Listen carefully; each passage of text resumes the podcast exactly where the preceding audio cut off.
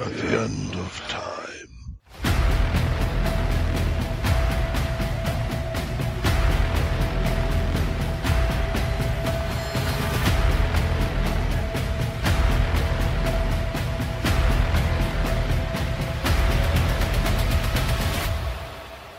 Thirteen. O'clock.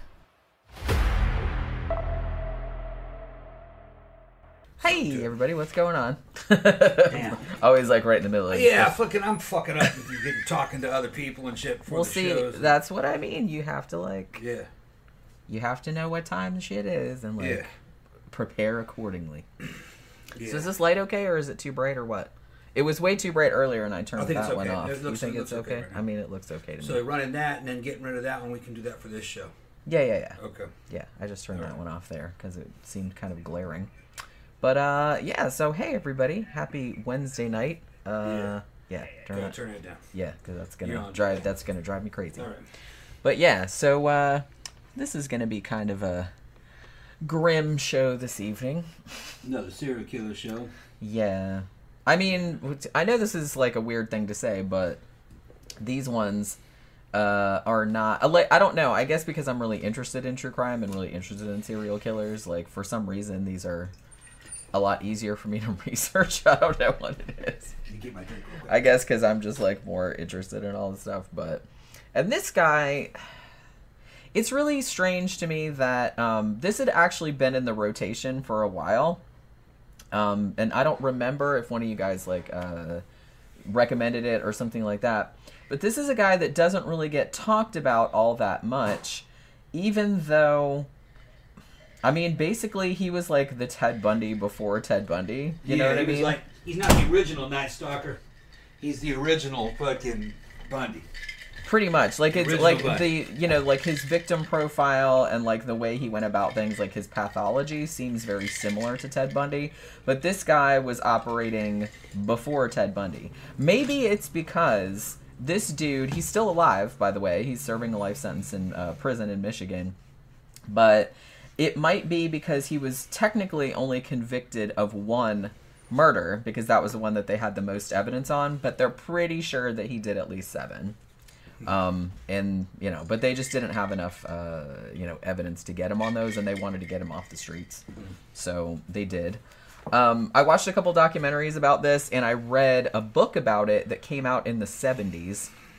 Uh, that's just called the Michigan Murders, and it's actually really good. So it gave like a lot more background. Although one weird thing that it did, I guess it's not that weird, like considering, but one weird thing that it did was that it changed everyone's names which I think the only names that it didn't change were maybe like some of the investigators and stuff that worked on it, but it changed all the victims' names. It changed the alleged killer's name, and I just thought that was really strange. So when I was reading it, I was just kind of like had to be like, okay, well, which person is he talking about now because that's not the person's real name. So I had to keep like looking it up. But other than that, there's like a lot of really good details about there. And it's actually if you have Kindle Unlimited, you can read it for free because that's how I read it.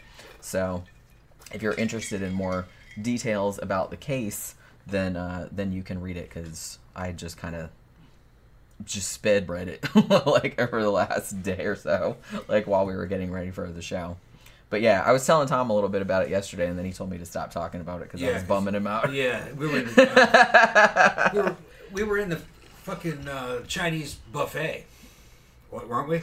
No, no, no, no. No, we were we were getting ready to. St- we were getting. We ready, were like- we were streaming. yeah we were on the streaming. Yeah, we were on fucking stream mate shit.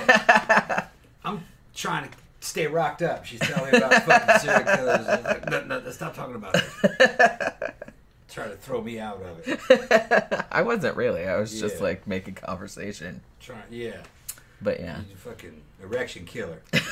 I'm talking about that shit. Well, I mean that's a good sign though because it's like it, it would be like really fucked up I if talk about that. if I Yeah. started talking about that and you were like, "Oh, tell me more," Yeah, you know, and then you got all yeah, Yeah. But you know, We had the the what? we worked this morning, man. Some wild shit went down, but I, we can't talk about it here. it's pretty good. We had a pretty good morning. We did, yeah. It's like like I said, it's kind of like We slow, but show, it, yeah. but it goes. But um, but yeah, it's once you start one, like a, a lot of other people start jumping in. Yeah, you open up a show in private, and all of a sudden, all these other dudes start jumping. In. We had like six or seven with like suggestions and whatnot. Going, oh damn! I got the camera in my hand with with a light on it. You know what I mean? I'm being a cameraman and fucking getting involved and shit, and they're trying to tell me what to do, and it's all conflicting. You know what I mean? You yeah. got five or six well, dudes, yeah, know. you got five or six dudes in there. You They know, all like, well, now I can't do that. Then we'll lose the angle, and I'll be in too much in the shot. And fucking, you might be by, but these other dudes are probably you know straight. They're just looking at her, so I don't want to get involved into them sh- in the shot. You know what I mean? But it's just technical issues, man. Yeah. Well, you know, Technical we're issues. working it out. Yeah, We tomorrow. I'm we'll- just ignoring them now. We'll probably do like Yeah. most of the day tomorrow Yeah. because we don't have, you know, we, have, we don't have anything else Yeah. going on. Well, that's not that I know of, unless I get some other job or something like that early in the morning. Yeah, But we'll see. we're getting to where we're not we're not drinking in there because we did the math, and if we drank during all that shit, we'd be alkies in about a month. Yeah, big time. So Well, yeah, if we're gonna start doing that like pretty much every Yeah. day, it's like obviously Yeah, right. you can't get too much It is alcohol. kind of nice to have one or two because it kind of loosens you up a little bit. But it's like, yeah, we can't really get in the habit of doing that. Still gonna drink on this shit though. yeah, I can drink on these shows. Yeah, because this is like Let me go make sure the ice uh, is, is running. okay. I mean, I think it was, but Do we have enough water supply? I do not know. I did not look.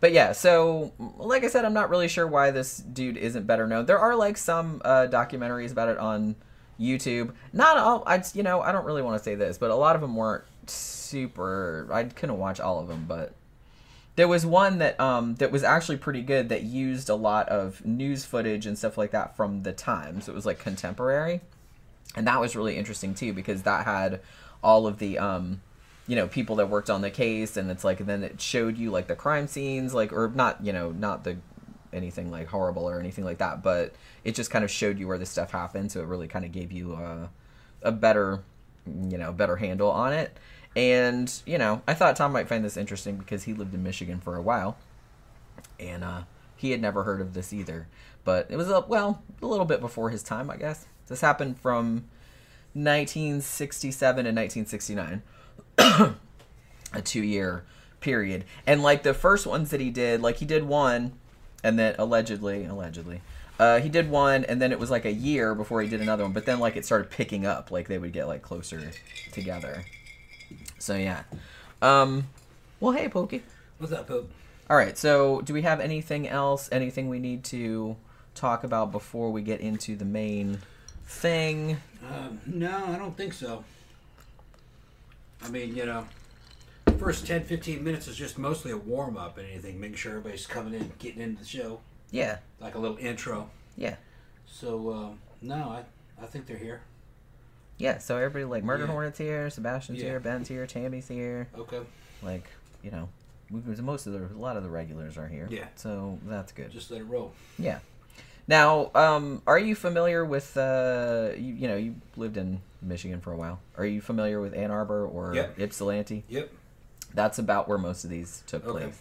Although one of the victims uh, that he allegedly killed um, was in Salinas, California Okay. and uh, we'll get into that too. And something too that was interesting is one victim that um, gets brought up a lot in the tally. Somebody else actually got convicted of that one murder, which they pretty much suspected from the beginning. They weren't entirely sure if it was the same perp or not. Um, but they found out later on through DNA that it wasn't. But all the other ones were almost certainly the same guy because the mo was very very similar.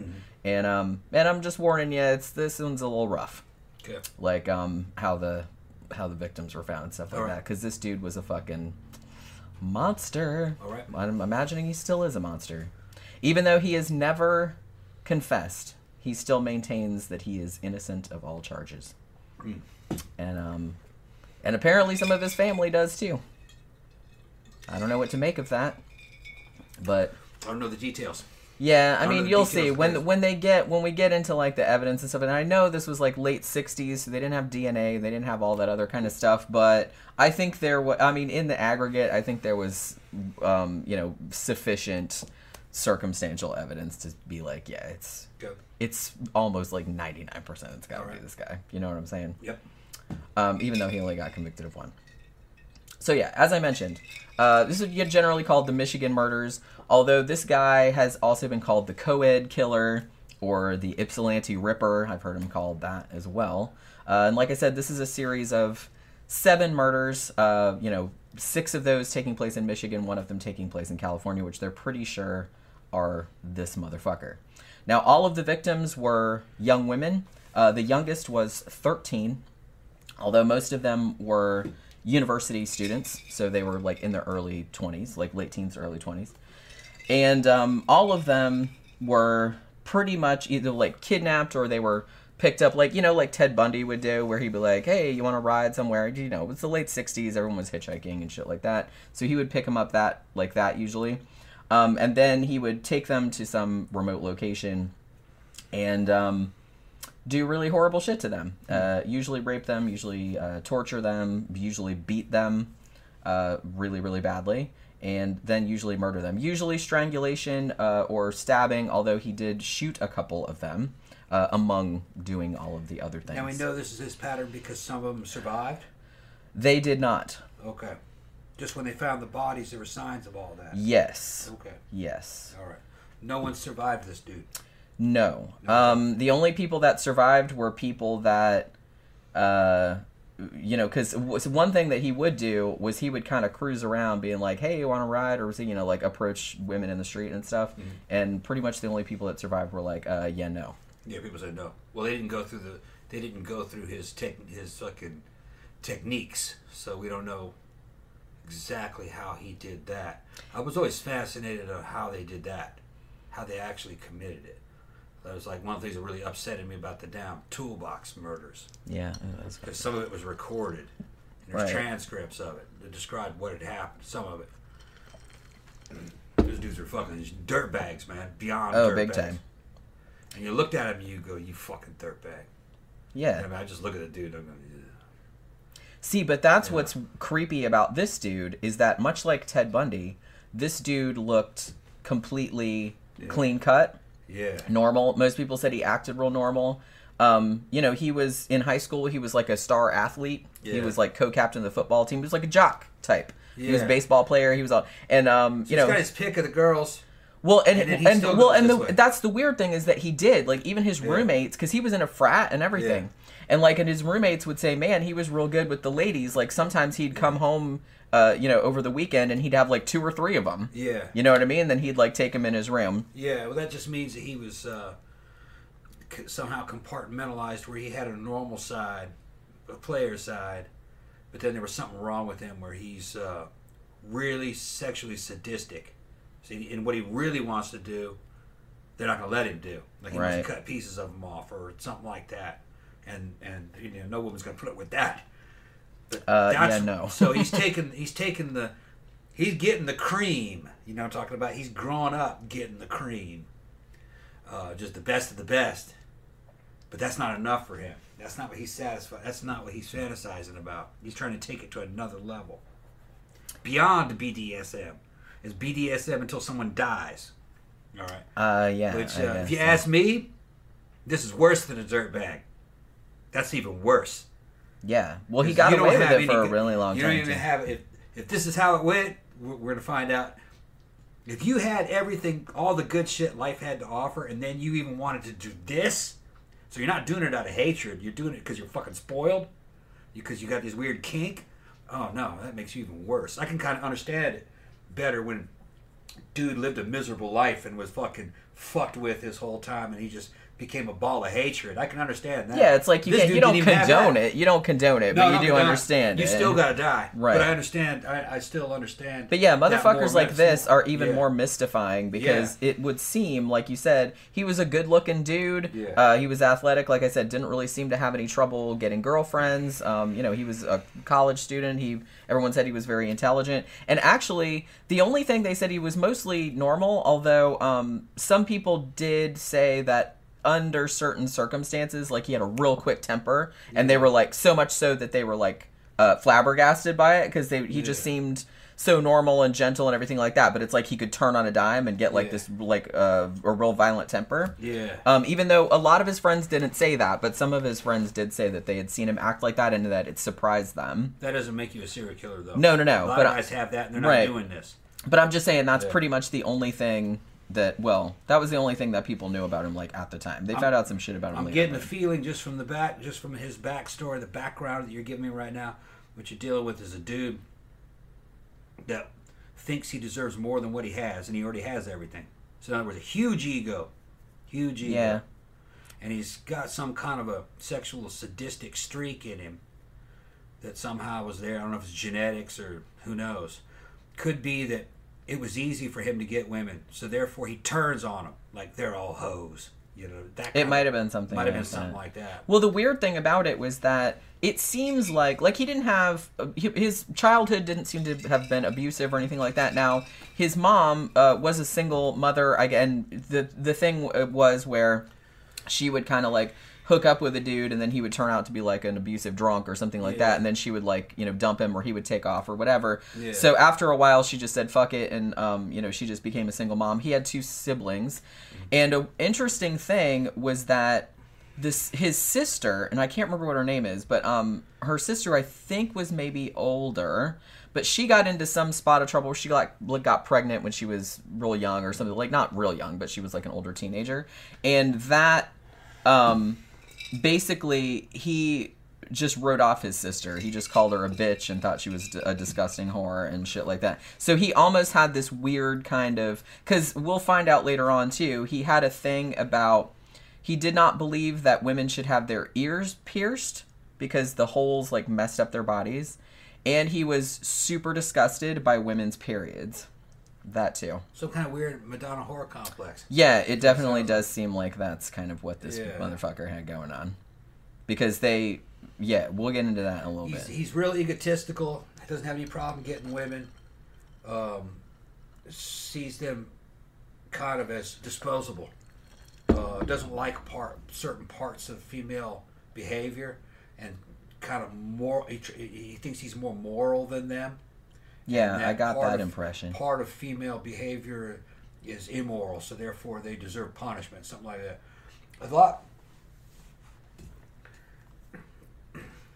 Part of the, uh, you know, men and women have fucking weird ways of looking at each other. You can't really judge as a guy, as a man. You cannot judge a woman's thought process by male values. It, they're very different um, because they're seeing the world through different eyes. They- They're, they're not seeing th- through male eyes. Well, generally, their uh, priorities are very different. the, They our have- experiences are Right. quite different. Here's an example. You could have a girl who's she's single, she's in a club. This is actually somebody I know told me this story. and I checked it with Jenny. I probably used it before on the show. She's single, she's at a club, she's lonely. She sees a guy who's okay, but she's not exact. He's not exactly the kind of guy. She's not exactly the guy that she's looking for. She kind of lowers the bar a little bit to go home with this guy, and they have a thing. It might last a week or so, but then it doesn't work out, and then he's gone. She's back at the same club. She sees another guy who she likes. She raises the bar and makes it harder for that dude. He's now got to prove himself to her Because she likes him. because she likes that. And one. she sees that Right. maybe going somewhere. So the dude fucking jumps all the hurdles and jumps through all the rings and fucking gets her. Fucking, he's like, damn, this must be a high, very valuable woman, man. It took me a week to get in these drawers. So he's back at the club, and uh, his buddy says, "Oh, you're going out with her?" And he goes, "Yeah, yeah. She was, she's uh, fucking tough nut to crack, man. Fucking, I, took- I was for a year, for a week I was chasing it. Oh, her? Oh, she's an easy fuck. I fucked her on the first date just here a couple, couple weeks back." And there was that dude, right? Well, he's gonna be like, "What the fuck? What the?" F-? Well, he's gonna. but to me, that makes completely into and like we talked about this, He's and I gonna said that makes complete sense. I explained. Yeah, but the, not to that guy. Well, no, that not to that I've been tricked. You know, to a girl that she must he she must not like me or because she raised the bar on me. She must like this dude over. That's what his first thing that he would jump. That's that's the conclusion. That no, that's exactly jump the opposite. And it's the opposite. but exactly you see, you're looking through it through a male's eyes because it's easy to fuck a guy if you're a woman. All right, it's you know. All you gotta do is show some interest you got, yeah, if you show some interest, you're nice to him. He's all gonna, over he's you. gonna hit you. Gonna- if he's single and he's got nothing not to lose, he's gonna hit That's you. you know, So his, I'm his, his priorities are totally different. And then there's the thing of hypergamy. Most of the women are chasing the top 10% of the guys. The rest of them get kind of top 20% of the guys. The rest of them get kind of cut out. So they see all these women going for the guys that have more to offer, which kind of they're like, oh fuck those bitches. You know what I mean? But they would do the same thing if they were women. They wouldn't go out for the average guy. The average guy doesn't have much to offer.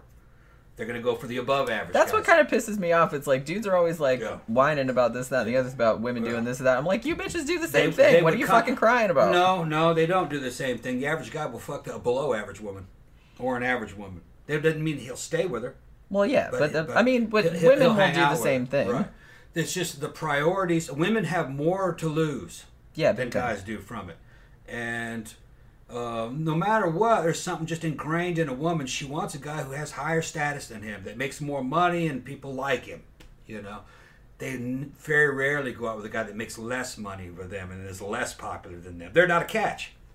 Okay, so these forces that go on, some of these six fucks, like possibly this dude, they can't grasp that.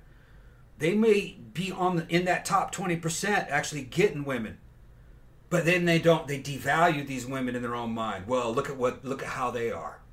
Look at what Yeah. they do. You know. This yeah, I'm getting it, but these are all whores. They're not worth it. This definitely came across as a motherfucker. probably what you're talking about with this type. he seems very even though some of his girlfriend because they did like after all of the shit came out they did interview like several of his girlfriends or like girls he had dated um some of them just couldn't say enough nice about him they said oh he was he was lovely you know we never you know we just kind of drifted apart or whatever um some of them did come up with some crazy shit about him but not really so he did seem to know how to behave himself Yeah. around most women Yeah. but it did seem like i don't know if it just happened that like he would get one woman and she just like made him mad somehow or Yeah. Something and something just like fucking snapped in his brain it seemed like because like i said his roommates used to say he used to bring like these real hot like you know big tittied women you know they didn't say big tittied back in the 60s but they would had say other oh, ways to say well built or that's something like that they would come- Stacked. stacked yeah that Yeah. that was one word that they used in that Yeah. book but yeah it's like he would always and, and his roommate like i said said we were all like god damn dude like he would come in with like two Yeah. or three of them Yeah. like sometimes in the weekend like take him up to the room you know what i mean he was a man. right Before we get before we get too far away from the subject, if you're listening to this program and you're a man, chances are you're average. Just because you're an average man doesn't mean you're going to be a loser. You have chosen to be an average man. You chose this. You may just not understand it, but do your research. Read fucking Musashi. Everything you do and everything you are is because you made a series of choices. All right. If you don't want to, in the eyes of an average woman, the average man is invisible. So what you want to do is you don't want to be average. You have to become visible. You become visible by achieving status, achieving success, yeah not not going to the gym. not like that not like that POA PUA thing where they're just like ooh wear a silly hat or wear some crazy clothes No. so you'll stand don't don't do that No, that's even worse. That's even then worse. you just look like a fucking clown. then you just look like a dork yeah. Joins like join, mystery or whatever Yeah. that fucking dude's name was Join a group of dudes that are badasses. Make dude friends and bro friends and fucking go work out and go do good shit and build a good status with men and fucking make money and fucking dress sharp the way women like to. You like women to dress the way you dress, jerking it to that damn porn and them fucking outfits that they got on. You say, oh, that's the way they should look. What about you? How are you going to look? well see they never like think women they don't have, have to eyeballs? do it they don't think they got to do it Thousands only of times, me and Jen would be in the club, and some little fucking five foot two dude talking shit about a woman he could never get, and I'm looking at what he's wearing, like a dude. You look like a fucking toad. and what you're what you're wearing has no fucking style at all. Okay, so a lot of brothers know exactly what I'm talking about. You got to look right for the target market or whatever kind of woman you're trying to attract. You don't go to a golf club dressed like a tennis pro. You're gonna get fucking laughed out of there. But that tennis pro outfit, you go to a fucking country club, you probably do well. It's, Yeah. it, everything has Read to the room. fit. There's rules. There's rules to shit. You're not mm-hmm. gonna go into a biker bar dressed like a fucking golf kid and fucking get any respect from them women. You better show up and looking like a fucking biker. Okay, it's, it, it applies everywhere. You can't be a scholar and dress like a dude from Harvard and go hang out with the fucking Mongols or the fucking or the fucking warlocks and get respect with them. They're gonna fucking hate you. They're just gonna think you're a pussy, and the women are gonna laugh at you. So it's just these, that's the rules. So just because you're average, you chose to be average, you don't have to be average. Be improve yourself, become visible. well we you know And I you can think do we- it at almost any age.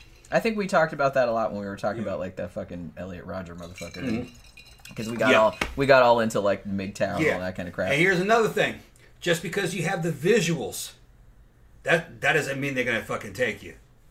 You could have the right height. You could be six feet tall. You could have the money. You could have a six pack. You could be wearing the right clothes. If you open in your if you open your mouth, they don't like what's coming out of it. You're off the list. Your appearance just gets you in the door. yeah, yeah, you got to have some shit to back that up Yep. too. I'm just saying. Yep. Like I said, I've said this lots of times. If you're some asshole rich kid from the Middle East, you can pull up in a fucking Bugatti or Ferrari or whatever. Those girls aren't gonna fucking give a shit. If you're a dick, if you're cool, then you know, yeah. But chances are, you know, you have a guy from Saudi Arabia pull up. Assad's probably listening to my buddy from Saudi Arabia. You pull up in a fucking supercar, okay, and you're foreign. Those the, the, those women, they're guards, immediately gonna go up. You know, because there's stories. You know. Well, honestly, anytime I see a dude pull up in a car like Yeah. that, I'm always like, "What's wrong with that dude? What is Yeah. he? What is he compensating for?" Well that, well, that might be a cheap car for him because they got so much money. Right, but it's women like- aren't stupid. They know, yeah, this motherfucker's loaded. it's a right? little sus. I'm gonna go and give up the give up the snatch to this dude, and he's gonna stay. No, he's gonna run right through you. He's got fucking hundreds of girls like you. So Yeah, a lot of girls thing. are just Like I said, we're nope, not- we're nope, not dumb. Nope, they're not dumb. We've seen that shit. Yeah. we know what that we know what that's about. Yep. We know what that's about. I, I don't know. Are they? Do they think they're impressing other dudes? Because I don't. I mean, I would hate to Um, think they were impressing women because they're not. Impressing other dudes, I think. It's probably that. Uh, they're fantasizing that they're impressing women, but they're mostly impressing other dudes. Yeah. It's like, most- it's like muscularity. It doesn't but- really impress women. They, they, they're, they're, they're attracted, but it doesn't really impress them. Impress mostly dudes. Yeah. Well, I mean, I think the same thing kind of applies. Like a lot of times, if women like get real dressed up and like shit like that to go out, it's not so much because they want a bunch of like dudes ogling them. It's Yeah. like they kind of want to look good compared to like other women, or they want other women to be like, "Oh, you look hot." You know what I mean? It's that kind of thing. Two equal dudes, all things being equal. One dude's fucking really scrawny or fat. The other guy's fucking semi-jacked. She's gonna take the jacked guy. You know, if, if everything else being equal. Yeah, I mean, if Yeah. they're both, yeah, if they That's what if they're both everything else being equal. right, like if the jack now you? if the jack dude is a is a douche, Yeah, that's not being equal. then that's not equal. Yeah, Yeah. that's what I'm saying. right. But yeah. So uh okay, so we seem to have wandered far afield so Yeah. early in the show. Just talking yeah. about what this motherfucker's motivations is. I'm over. Maybe, getting- and I'm like I said, I'm psychic fucking. I'm not sure because I did read a little bit about his childhood, but as I said, it didn't seem. I'm not saying that it wasn't abusive because, like I said, his mom did kind of go through a couple of husbands that seemed like abusive drunks that took off. So, yeah, that's traumatic and everything, but I don't know. I don't know. It doesn't really seem like his pathology is uh, came from like a traumatic kind of childhood. He really seems to have some kind of like really wildly misogynistic uh, kind of thing going on that is usually keeps it pretty low key. He's able to kind of like cover it up, but you know, it comes out when he's frustrated or when he gets angry about something. And like I said, when we talk about what he did to some of these women, um, it's um, you know how that you know how they say overkill. Yeah. Um, yeah, So because we this did a is rage monster. yeah, and this is like um well, and I don't even know if I'd so much call it that because it seemed in a lot of ways to be uh, somewhat calculated, like the torture that he did. Um and he had a weird thing too where he would come back to the bodies. Okay, so he's uh, he's a necrophile. I don't well, yeah, they're not entirely sure Yeah, because well, they're like, well, well, some of the women that were you know, they know they were raped, but they weren't sure if they were raped while they were still alive or after they were dead. So there could be a necrophile. Nah, when you look at Ridgeway and some of the other ones, when they're and, and even even with Bundy, when they went back to a body, it was because it was for free. Yeah, I mean, I'm kind of thinking that's Yeah. probably those. Ridgeway was such a piece of shit; they'd be rotten, and he, I can't understand that. Well, I kind of feel like that might have happened here too because this dude, Collins, Yeah. um, he kept them somewhere, Mm-hmm. and then he would dump them, and then he would go back Right. to like look at Kept it. him alive. No, Okay, kept him dead for a while. like for a little, like a few days, Okay. And then he would go and dump them someplace. Now he's using them as a sex doll. Probably. Of course, yeah. So I'm kind of assuming now they think that they know that some of them were raped while they were still alive, but Yeah. um, but they they're not sure because the thing is, by the time they usually found the bodies, they were like real decomposed. Right. So because he dump, would dump them outside, and then they would find them. You know what I mean? So yeah, if I didn't mention it, this guy's name is John Norman Collins. Although he's also known as John Norman Chapman. Although I'm not going to call him that because he only changed his name, and I don't even know what the legalities of all this are. He changed his name because he was trying to get. I don't even remember what what the deal with this was. He was trying to get extradited or something like that, like to Canada, like to be imprisoned in Canada because he thought. And so I thought he was just like, oh, so changing his name was gonna have to. I don't know what the, all the all the thing about that, but you know what I mean. So that's kind of like he. It didn't work. Like I said, he's still in prison. They were like, yeah, you're not going anywhere, bud. Uh, so I'm not gonna call him by that name, even though that technically is, I guess, his legal name now. But he's mostly known by John Norman Collins because that was the name that he was uh, born under. So he was actually picked up um, a week after the last murder that he committed, and honestly, the fucking the story of like how they caught him is kind of crazy because they kind of had him. I don't know if they necessarily had him on their radar. Like they brought him in like on one of the earlier cases, but they kind of dismissed him. And this just kind of goes to show, and especially probably more so back in the '60s, because you know there was a whole thing about like oh all the hippies and all those troublemakers on the college campuses and shit like that so a guy that was like super clean cut like he was like he had real short hair and he was just like real you know and he seemed real personable and uh, you know a little bit conservative and stuff like that so um, they probably didn't think that anybody like that such a nice young man could do something like this um, so i think that maybe uh, that might have helped him out too. Like he kind of went under the radar, but uh, uh, you know, under the radar because he didn't really look like somebody that would do this kind of shit. You know, so maybe that. But yeah, so he was put in prison in 1970, and he's still there. Like I said, he's still alive. I'm not sure how old he is. He looks like crap now, but like I said, I, I will admit he was like a good-looking dude, like back in the old day, old days. Um, and I can see how he wouldn't have had problems getting women, but yeah. So this is probably like the worst fucking person you You could didn't come have across. to upload a picture of him that you could. He's on the um the thumbnail. Okay. On the- He's on the thumbnail, and that's like right after like that was when they arrested him. That Okay. picture, I think.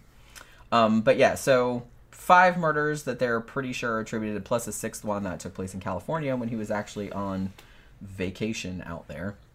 But yeah, we'll get into that. So the first known victim of this allegedly of this uh, Collins person was a 19 year old young woman. Her name was Mary Fleszar, I think is how you pronounce her last name. At least I saw a documentary and that was how they pronounced it, so I'm assuming that that's correct. Um, she went to Eastern Michigan University. Almost most of the victims actually went to Eastern Mich- Michigan University or uh, whatever the other one was, like University of Michigan, I guess. Yeah, okay. Like in those two cities. Um, so she was last seen on July 9th, 1967. Uh, a neighbor saw her walking toward her apartment in Ypsilanti. Now, one thing that the neighbor did remember, they said while she was walking, and it was kind of like evening, while she was walking back to her apartment, the neighbor said that he see, he saw this kind of clean cut looking young man in a kind of a bluish gray Chevy, like kind of driving alongside her. And it seemed as though, like he couldn't hear what the guy said, but it seemed as though the guy was maybe trying to get her to, like, trying to pick her up, or like trying to get her to get in the car. And he said, so he's like, so he saw her like two times, like, you know, he stops and like says something, and she shakes her head and keeps walking, like trying to ignore the dude. And then he pulled up along an- again and like said something else to her, and she again like shook her head and kept walking. And then the neighbor said at that point, like he couldn't see them anymore because they like turned a corner or something like that. So he didn't know what happened uh, after that. So uh, what happened after that, unfortunately, was I don't know if she eventually got into the car with him willingly or if he forced her into the car when no one was looking. Um, but later on, uh, they actually found uh, her body. It was almost a month later. It was on August seventh. Like two teenage boys found her. Um, it was like on an abandoned farm, like out in a field. What month was this again? Did they say? Well, she was last seen in early July, like July 9th, 1967. Okay. And then they found her on August 7th. So they found summer. her She's- body. She's staking, Yeah. rotten as hell. Yeah. So, yeah, so when they found her, like the two boys, well, here's the fucked up thing. Like in the book, like the two boys that found her, they thought at first they couldn't even tell that it was a person. They weren't actually even sure it was a person. Okay. Um, they thought it was a deer at first, but then they saw something. I think they saw like an ear or like part of a hand or something like that, and they were just like, "Holy shit!" And then they had to like go and call the cops. You know what I mean? Must have been balled up or something. Um, I don't think it was, but it was like just they said it was just. I know this is fucked up, but it, they describe it like pretty well in the book, um, where it was just kind of like black and like you couldn't even tell. Like they're like the Right. top part of it was just like black and like all sloughed off and Yeah. shit like that. It was like real nasty. But so, um, so yeah, they brought her in. They um, identified her through dental records. They were able to do that like the following day, and they found out the pathologist that she had been stabbed thirty times in uh, the chest and like in her abdomen, like stomach area. Um, you know, with a knife or something like that. Um, her feet had been cut off just above the ankle and some of her fingers, including a thumb on one hand, uh, were also missing. Also, one of her forearms had also been cut off. Um, these body parts were never found. They also found evidence that um, she had been beaten quite excessively with a blunt object uh, before she died, also. What, the head? Yeah, usually like around the the head and the um, breasts. He was Yeah. real breast centered. Like he would Right. usually do fucked up shit. He had a too. fetish. Yeah, Yeah, like he would cut them or Yeah. beat them with a strap or something like that. And now, no um, broken skulls. Were the skulls fractured? Was he? Or Some of them were, of yeah. Some of them were. I don't know. I don't think this woman's was, but some of the later ones He's were. not hitting her with something heavy. Some of the later ones he did. Yeah. Okay. but I he changed it up a little bit. Like the mo was close enough that they knew this was probably the same dude. Yeah. But he did kind of change it up a little bit sometimes. He's probably knocking her out Maybe, with something. maybe. Keeps hitting her in the head and then fucking knock her out, and they do stuff, and then she'd fucking need to hit her again and knock her back out. Probably something like that. No proof that the the the legs and the arm were probably cut off post mortem. I think. Possibly. Possibly.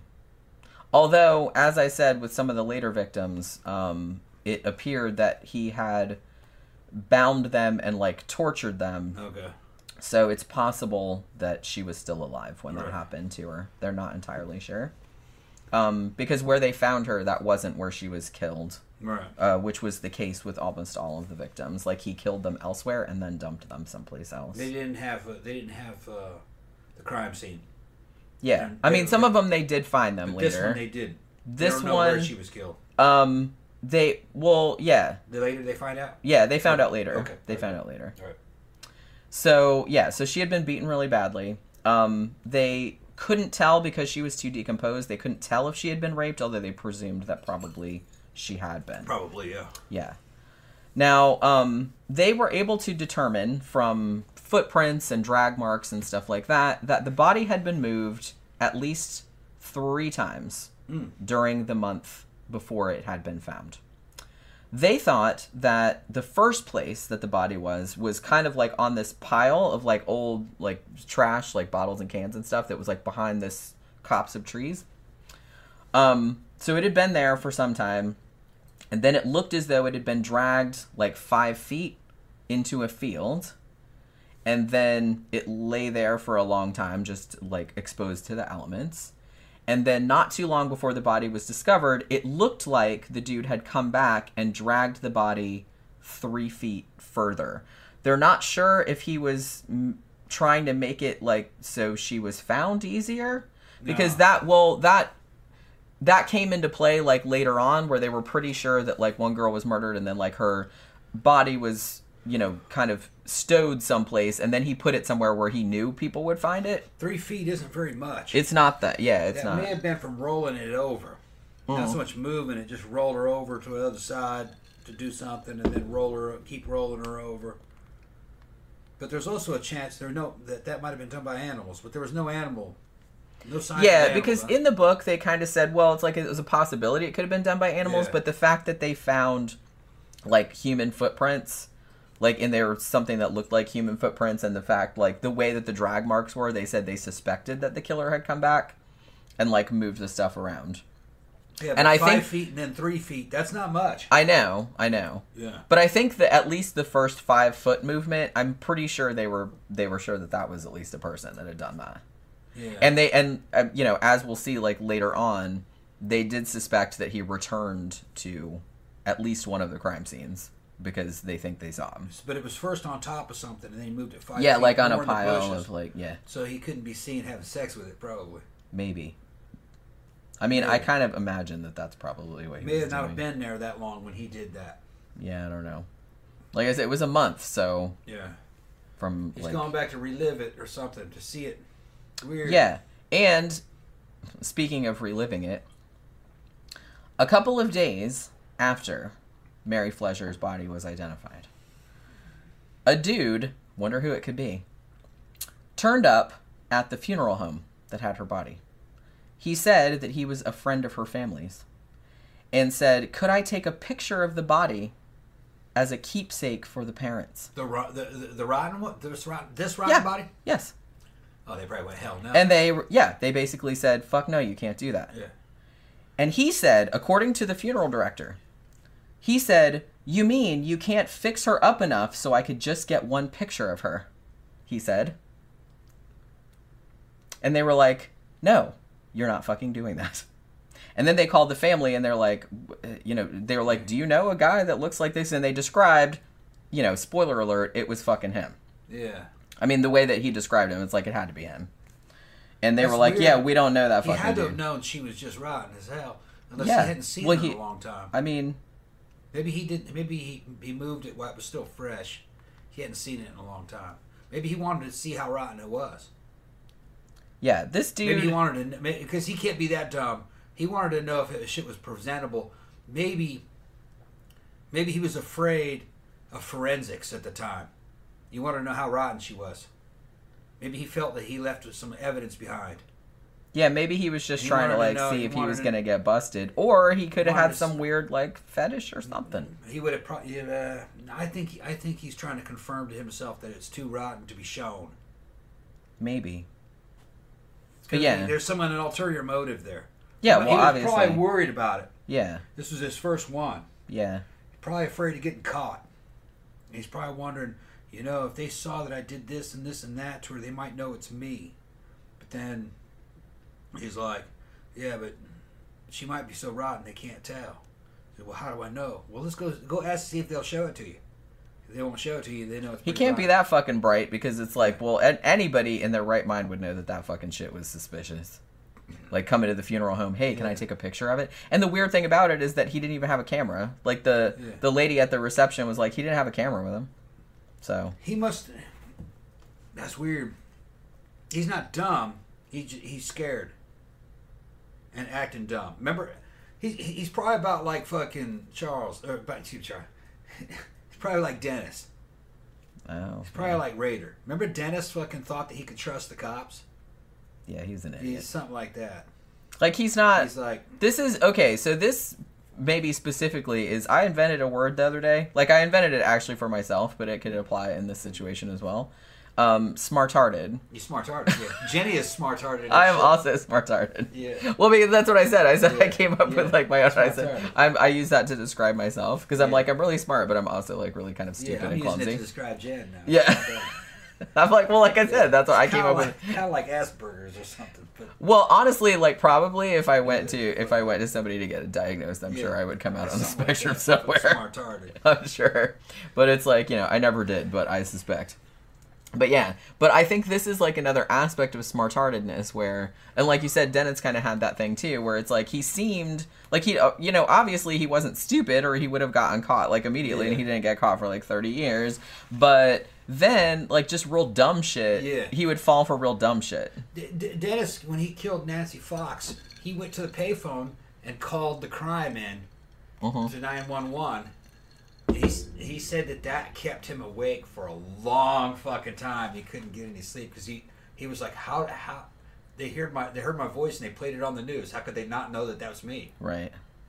You know, so somebody's going to hear that who knows me is going to say, yeah, that's that's Dennis that, that- that's Dennis Rader. And when you hear the the recording, it's fucking Dennis Rader. You can easily tell the damn voice, easily. He has a pretty distinctive Yeah. voice. I mean, you know. You, you can tell exactly that Tom is. knows, 'cause Nancy he- Fox. Yeah.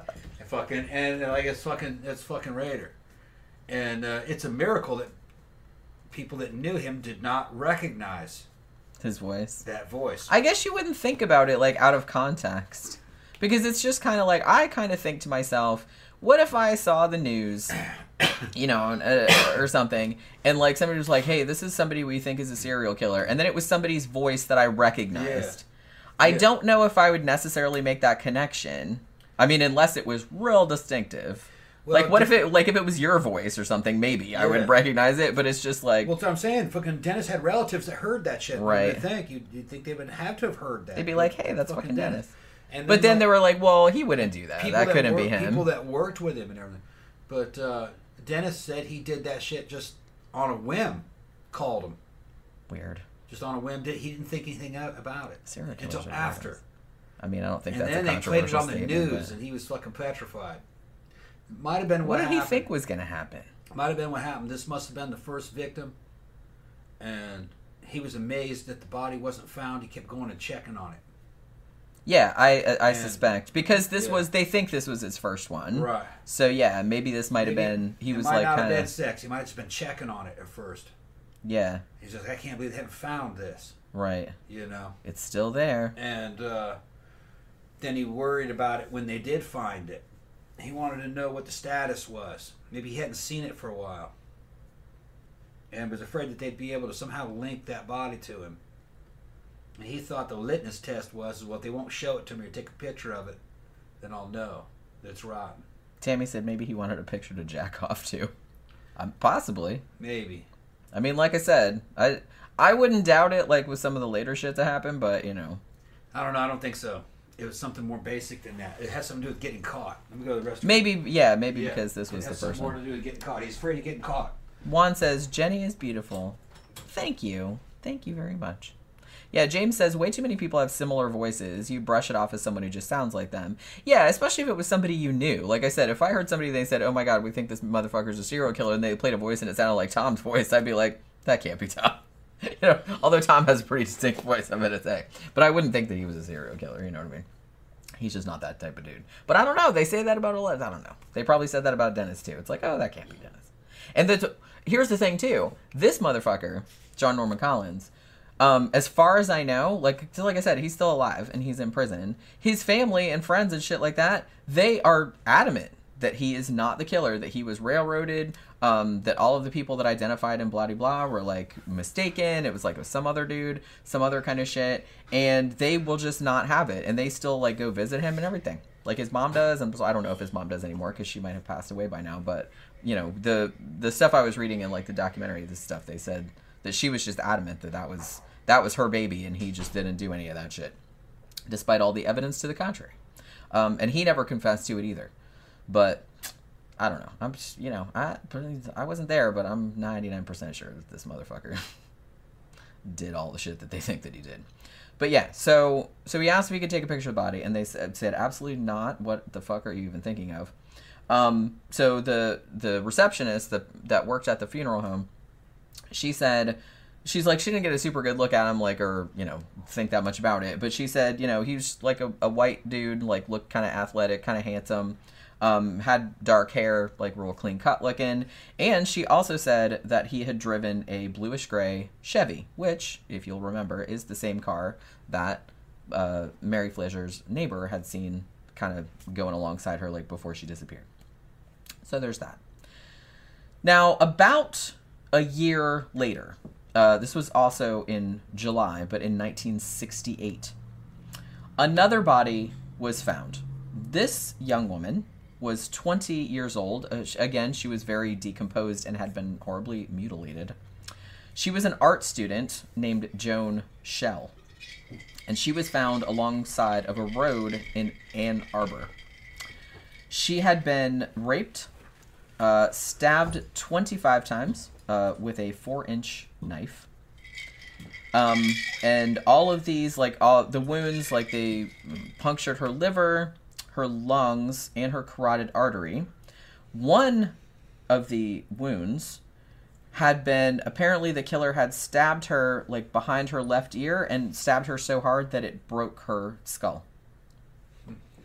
He had also slashed her throat and then taken her miniskirt and pulled it up and tied it around her neck. Now, something interesting about this particular body, and they kind of went into this a lot, like in the book that I read about this, which, like I said, it's on Kindle Unlimited for free if you want to read it. It's just called The Michigan Murders. It came out in the '70s, but it's it has like a lot of details about the stuff. Um, so she had been dead for several days. They were sure, but the top half of her body, like her head and you know the, just the top half of her torso, was really decomposed. They're like it was just black and just covered with maggots and everything like that. But the lower half of her body, like her legs and stuff, was a lot more preserved. So they thought what had happened was that her body had been kept somewhere for several days where like maybe part of her body was like in a shadow and then this part was like in a sunbeam. They seemed like it, kind of seemed like that. So like it was in a building somewhere where there was obviously like a large temperature differential because there was a huge difference in the decomposition and they thought that was really strange. Now, because there was no Might have been in water.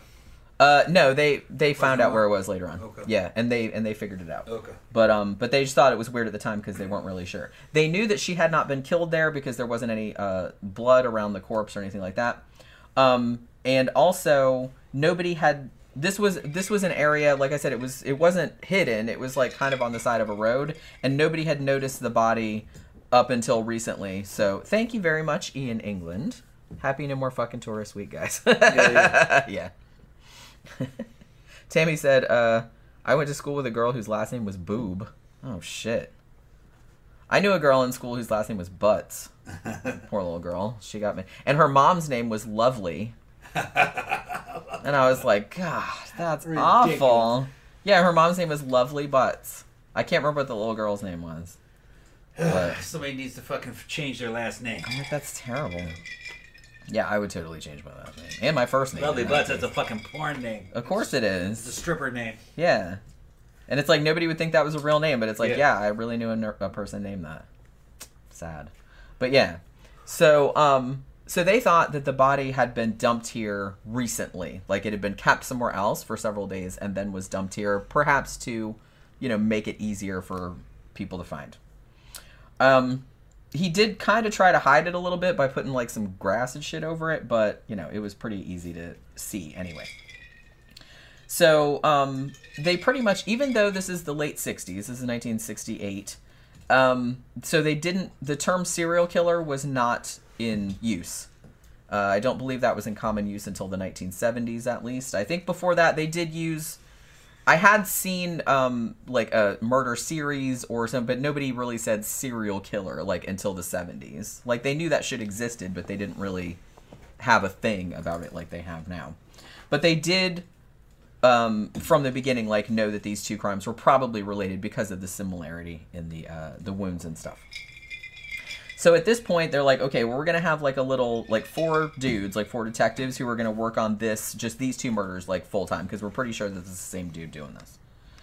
Now they found out later that Joan Schell uh, had last been seen by her roommate, whose name was Susan Colby, at a bus stop, and this was on uh, June thirtieth, nineteen sixty-eight. Now, what Joan was going to do was she was going to go to Ann Arbor to see her boyfriend, and her roommate walked her to the bus stop. However, um, she had apparently missed the last bus, so she told her roommate Susan, "Oh, I'm just going to hitchhike." At which point Susan's like, "I don't know if that's like a good idea." And she said while she was standing there, a car pulled up. She said it was a red and black, like a two-tone Pontiac Bonneville, and there were three white men in it, like young white dudes, like that looked like college students. And so the car slowed down, and the driver asked if she wanted a ride, and Joan got in the car.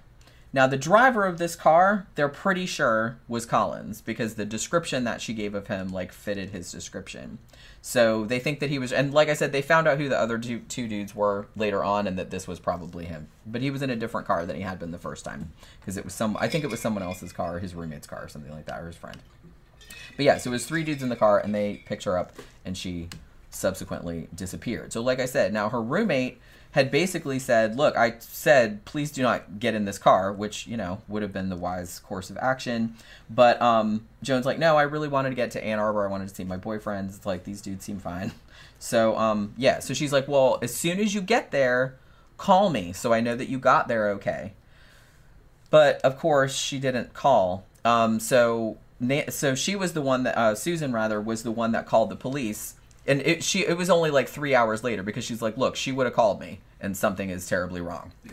So um, she's like, she should have been there ages ago, and she never showed up. So she was the one that actually reported her missing.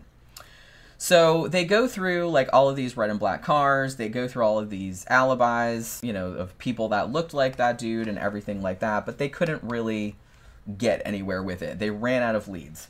So essentially, this is I guess like in hindsight, it's just kind of like this is kind of fucked up. But really, like by the time like a month and a half had gone by, like six weeks or something like that, they're like, well, we um, have exhausted all of our leads, so sorry, like we're at a loss, pretty much. Uh, and they didn't even. I think they took two of the detectives off the off the shit because they just didn't have anything else to look into. I guess. Now they did have a big reward. I think at the time it was seventy eight hundred dollars for um, you know I think in 1968 money, which I'm not sure what that is nowadays, but um, you know leading to information and stuff like that. But apparently like it didn't really go anywhere. Now they also said like a couple months after the murder, um, they had two eyewitnesses who were also like college students in the area. And they came forward and told police, they're like, well, we're not real sure about this, and it's like we're kind of like reluctant to say this because we don't want to get anybody into trouble. But they're like, we're pretty sure that we saw Joan Schell walking with a dude on Emmett Street on the same night that she disappeared, and we're pretty sure that this guy was John Norman Collins because they knew him. Yeah. They're like, we're not absolutely sure. And like I said, we don't want to get him into trouble. Maybe it wasn't him. We weren't entirely sure, but we think that's who it was. It was like a guy and his girlfriend. Um, yeah. So they said, yeah, he was this guy. He went to um, Eastern Michigan University. He was uh, he wanted to become a teacher, which is terrible. But yeah, so he was a, his major was elementary ed- education, and he actually lived right across the street from Joan Schell. Matter of fact, uh, he had an apartment like in a building right across from her. And uh, like I said, he looked very much like the person that uh, the roommate had described as picking her up, like driving that car. Now they did bring Collins in, and you know, they questioned him. Now he said, "I don't even know her. Um, I wasn't even here that weekend. I was, uh, you know, in Center Line, which is uh, outside of Detroit. That's where his mom lives. That's where he was from originally. He's like, I was there over the weekend visiting them, and it's like I didn't even get back here until like after she had disappeared or whatever. Now, because, like I said, he seemed not like a weirdo. He seemed just to look like a kind of clean cut dude, like a college student or anything. They didn't, the cops didn't really follow up on it. There was kind of a lot of, I felt kind of bad for some of the cops because um, some of the shit that happened was probably not their fault or shit that they had to do or whatever, but it's just like the media were really, really hard on them. Which, like I said, you can see why, because as the murders started piling up, like everyone was freaking out. You know what I mean? It's like, who the fuck is doing this and why can't you catch them? So, and a couple of things that happened like later on, you know, they, they would call them Keystone Cops and shit like that, like in the fucking media. So, because I saw some of the original like newspaper stuff. But yeah. Um, so in hindsight, like I said, not great. They did bring him in for questioning, but he was just like, "Yeah, I don't even know her, and I wasn't even here." So, and they didn't even check. So you know what I mean? So there was that. So then, um, it was a little while before there was another one. March twentieth, nineteen sixty nine. Uh, and this one, I'm gonna say right now, they're pretty sure that this might have been somebody else. Well, but there was like enough similarity that they kind of like thought they were linked at the beginning. But this woman, she was 23, and she was um, went to the University of Michigan. Now she was a law student. She was a little bit older um, than most of the other, uh, you know, most of the other victims. Her name is Jane Mixer. Now, what happened with her was she was, um, you know how like at colleges they have those bulletin boards where it's like you have a ride board, it's like I need a ride here or there or the other place, and like you get people to like hook up on that like they used to. So she had needed a ride to uh, Muskegon, which was her hometown. And she was going to go there to tell her family that she had gotten engaged and she was going to move to New York City after she graduated. So she apparently had found somebody to give her a ride, but then she disappeared. Now, they found her the next morning, dead. However, she was fully clothed. Um, she had like a raincoat over her, and uh, she was actually found in a cemetery, like laying on top of a grave uh, in Denton Cemetery, which is in Van Buren Township. Now, when they did the autopsy, she had actually been shot in the head twice with a 22 caliber pistol. Then um, the the person had like tied a nylon stocking around her neck, a nylon stocking which, um, according to the size, was not hers. So they thought that was a little bit weird. Um, she had also not been raped and had not been murdered at the site where her body was found, as she was killed somewhere else and dumped there. Now, because she had not been raped, they did note that her tights had been kind of like pulled down and she had she was on her period also because they said she had like a well it wouldn't have been a maxi pad back then because i don't think they had those. So i guess it would have just been one of those napkin deals.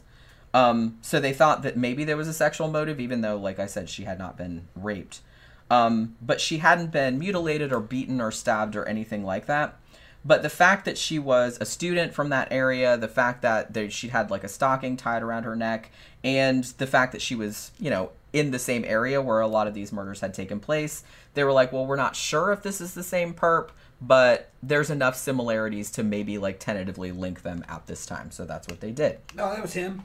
Um, actually, no, it wasn't. It wasn't? Uh, it turned out later on that it wasn't. Okay. But um, because they did DNA, but we'll Okay. get into that a little All bit right. later. But yeah, they I figured he pulled it down and saw that she was looking on her period. And he's like, "Oh, fuck her!" They just shot her. Well, no, because yeah, well, yeah, we'll get into that a little bit because Okay. most of the victims actually were on their periods. That's why people thought that it was the same. Weird. Like not all of them, but most of them were. How would he know? Well, I'll get into that too. Okay. I'll get into that too. Maybe he found out that they were. he goes into a rage. You dirty horse. I think that that is more yeah. along the lines of, what of it what it probably was because Yeah. we'll we'll get into that later. Like after Yeah. they caught him and they talked to like some of his uh, girlfriends and stuff Okay. like that. Yeah. All right. Like we'll get into that. Now, four days after they found Jane Mixer's body, they found another body. This one was found nude and mutilated, and this was a teenage girl. Now, this was found like kind of ly- uh, lying on top of this jacket behind uh, an abandoned house. Now, the body was found, it wasn't far from where Joan Schell had been found, and that had been eight months before. Um, now they said they're pretty sure again this is the same perp, uh, but the torture and the wounds and stuff like that were way worse. So they said somebody is escalating. You know what I mean? This particular girl, How old was she again? uh, I believe she was 16. Damn. Well, oh, they got younger than that. Okay. Um, yeah, she was 16 years old. Um, actually, some of the investigators that like saw the body, they said this is like we've been on the force for like 30 years, and this is the worst shit we've ever seen. Yeah. Um, so her cause of death was uh, a fractured skull, numerous fractures to the skull. Beat around the head till it killed her. Uh, that yeah, they said one third of her of her skull was pretty much just crushed. Yeah. Um, and it was a heavy blunt instrument. They don't know what the instrument was. Uh, who knows? Baseball bat could have been lot, like a bat. could have been anything. Something like that. Um. So yeah. So she had basically been tortured. Um. The killer. It's, come on. It was Collins. Um. He took off her shirt and stuffed it down into her throat, into her trachea. Uh, apparently to keep her from screaming. Um. While he beat her about the head and upper body. Um. Well, that alone would have killed her, though, wouldn't it? Well, yeah, we'll get into that. Um, but yeah, he also had a what they think was a leather strap, and just beat the shit out of her with that. Like Um, around yeah, um, and they think that she was restrained while he just like went at her with with that, um, all around like her legs and everything like that. And then, as if that wasn't bad enough, he went to a nearby tree, broke off a branch, and stuck it up her vagina. Right. eight inches. Um, now Well, the what? We don't know the order though, do we? Well, the girl they are pretty sure that she was alive for most of that because um this in this case uh the just the way that there was um you know the disturbance in the soil Yeah. and stuff like that looked like she had struggled. Well, she's flopping around while he's fucking My, right, like while trying to Mm, so get away from the blows. right. So Sounds uh, like he did all that, hit her, tied her up, yeah, um, stripped her clothes off, hit her with a belt, stuffed something, stuffed something up at her at some time. That might have been the last thing he did. Sometimes they Maybe. do that. It's that- that- that- Sometimes they do that. Try to humiliate him after death. that too. Yeah, that's That pretty might have common. been some, you know, just in a few minutes after. She's Yeah. probably already dead when he did that. Well, that's what. And actually, when I was reading the book, like Yeah. the cops and everything were like, they they prayed that she was already dead when that happened. Yeah, it was her. probably after death. He's probably sitting there looking at her and then did that after she'd been dead. I mean, that's. I mean, it's not like well, she was alive during all the beating and shit like that. So it's like I'm not saying that was fucking. Yeah, well, that but- was a lot of that was probably with the belt. And then uh, he pulled that shirt off of her, stuffed it down her throat, and as she was fucking choking out, he fucking finished her off with heavy blows to the head with something, some kind of object he had.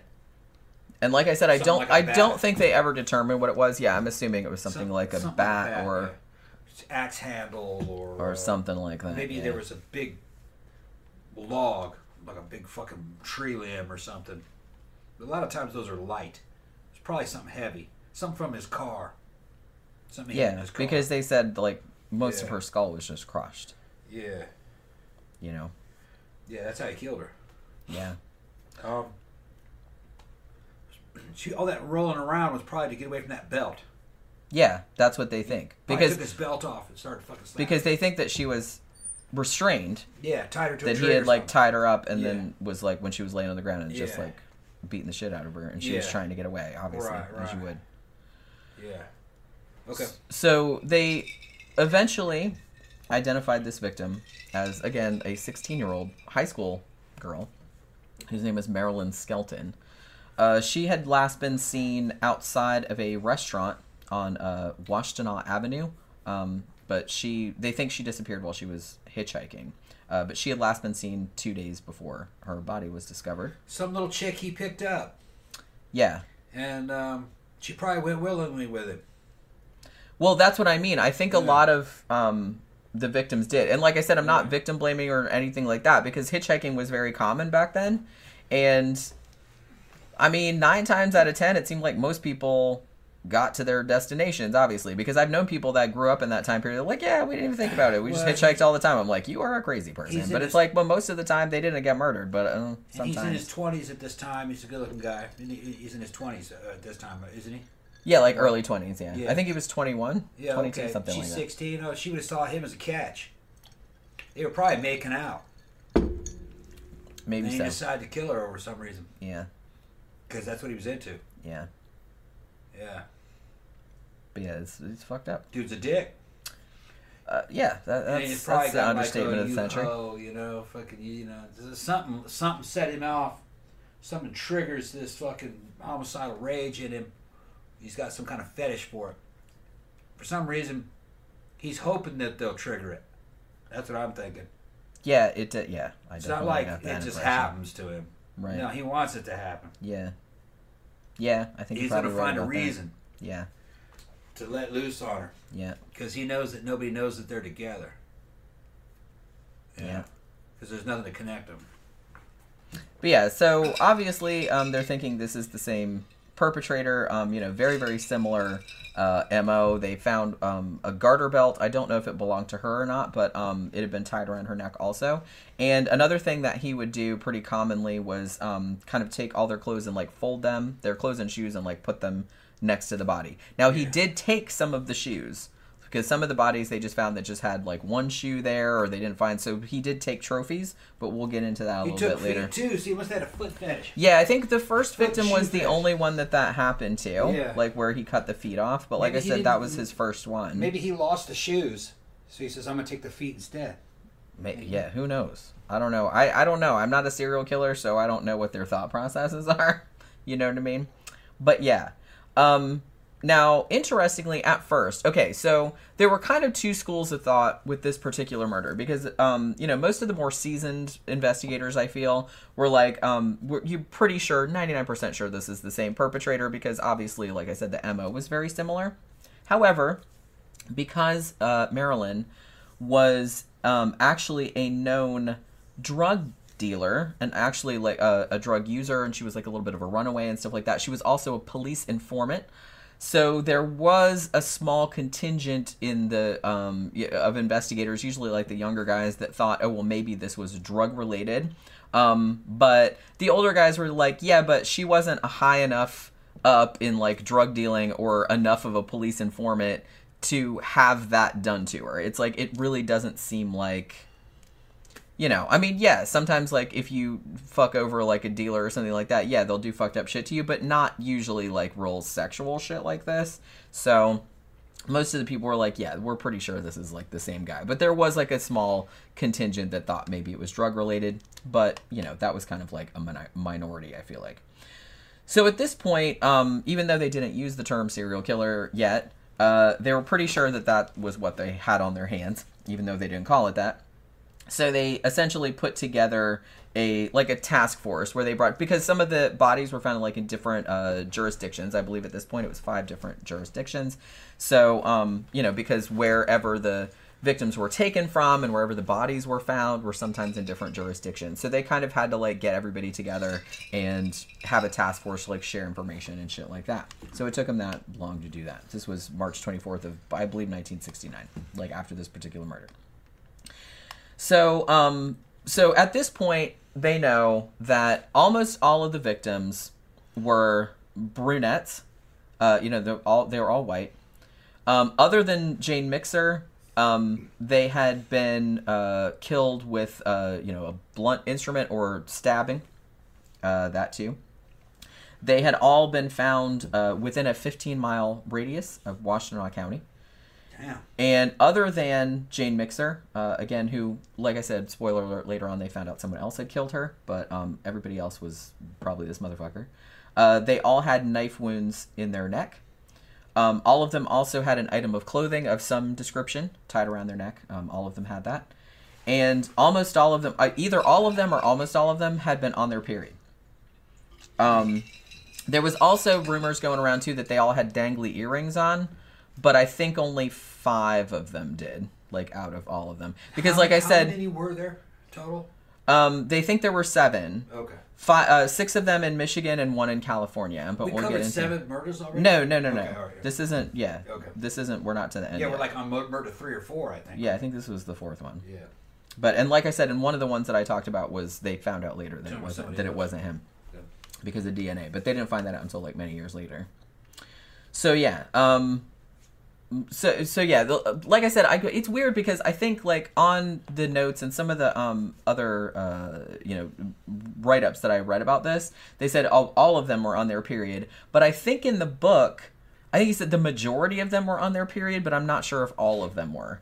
But it was kind of like significant enough that we'll get into that a little bit later because he seemed to have like a particular disgust for menstruation. And it might have been a case where he tried to get busy with the chick and she was on her period and he was like, ooh, gross, I'm going to kill this one.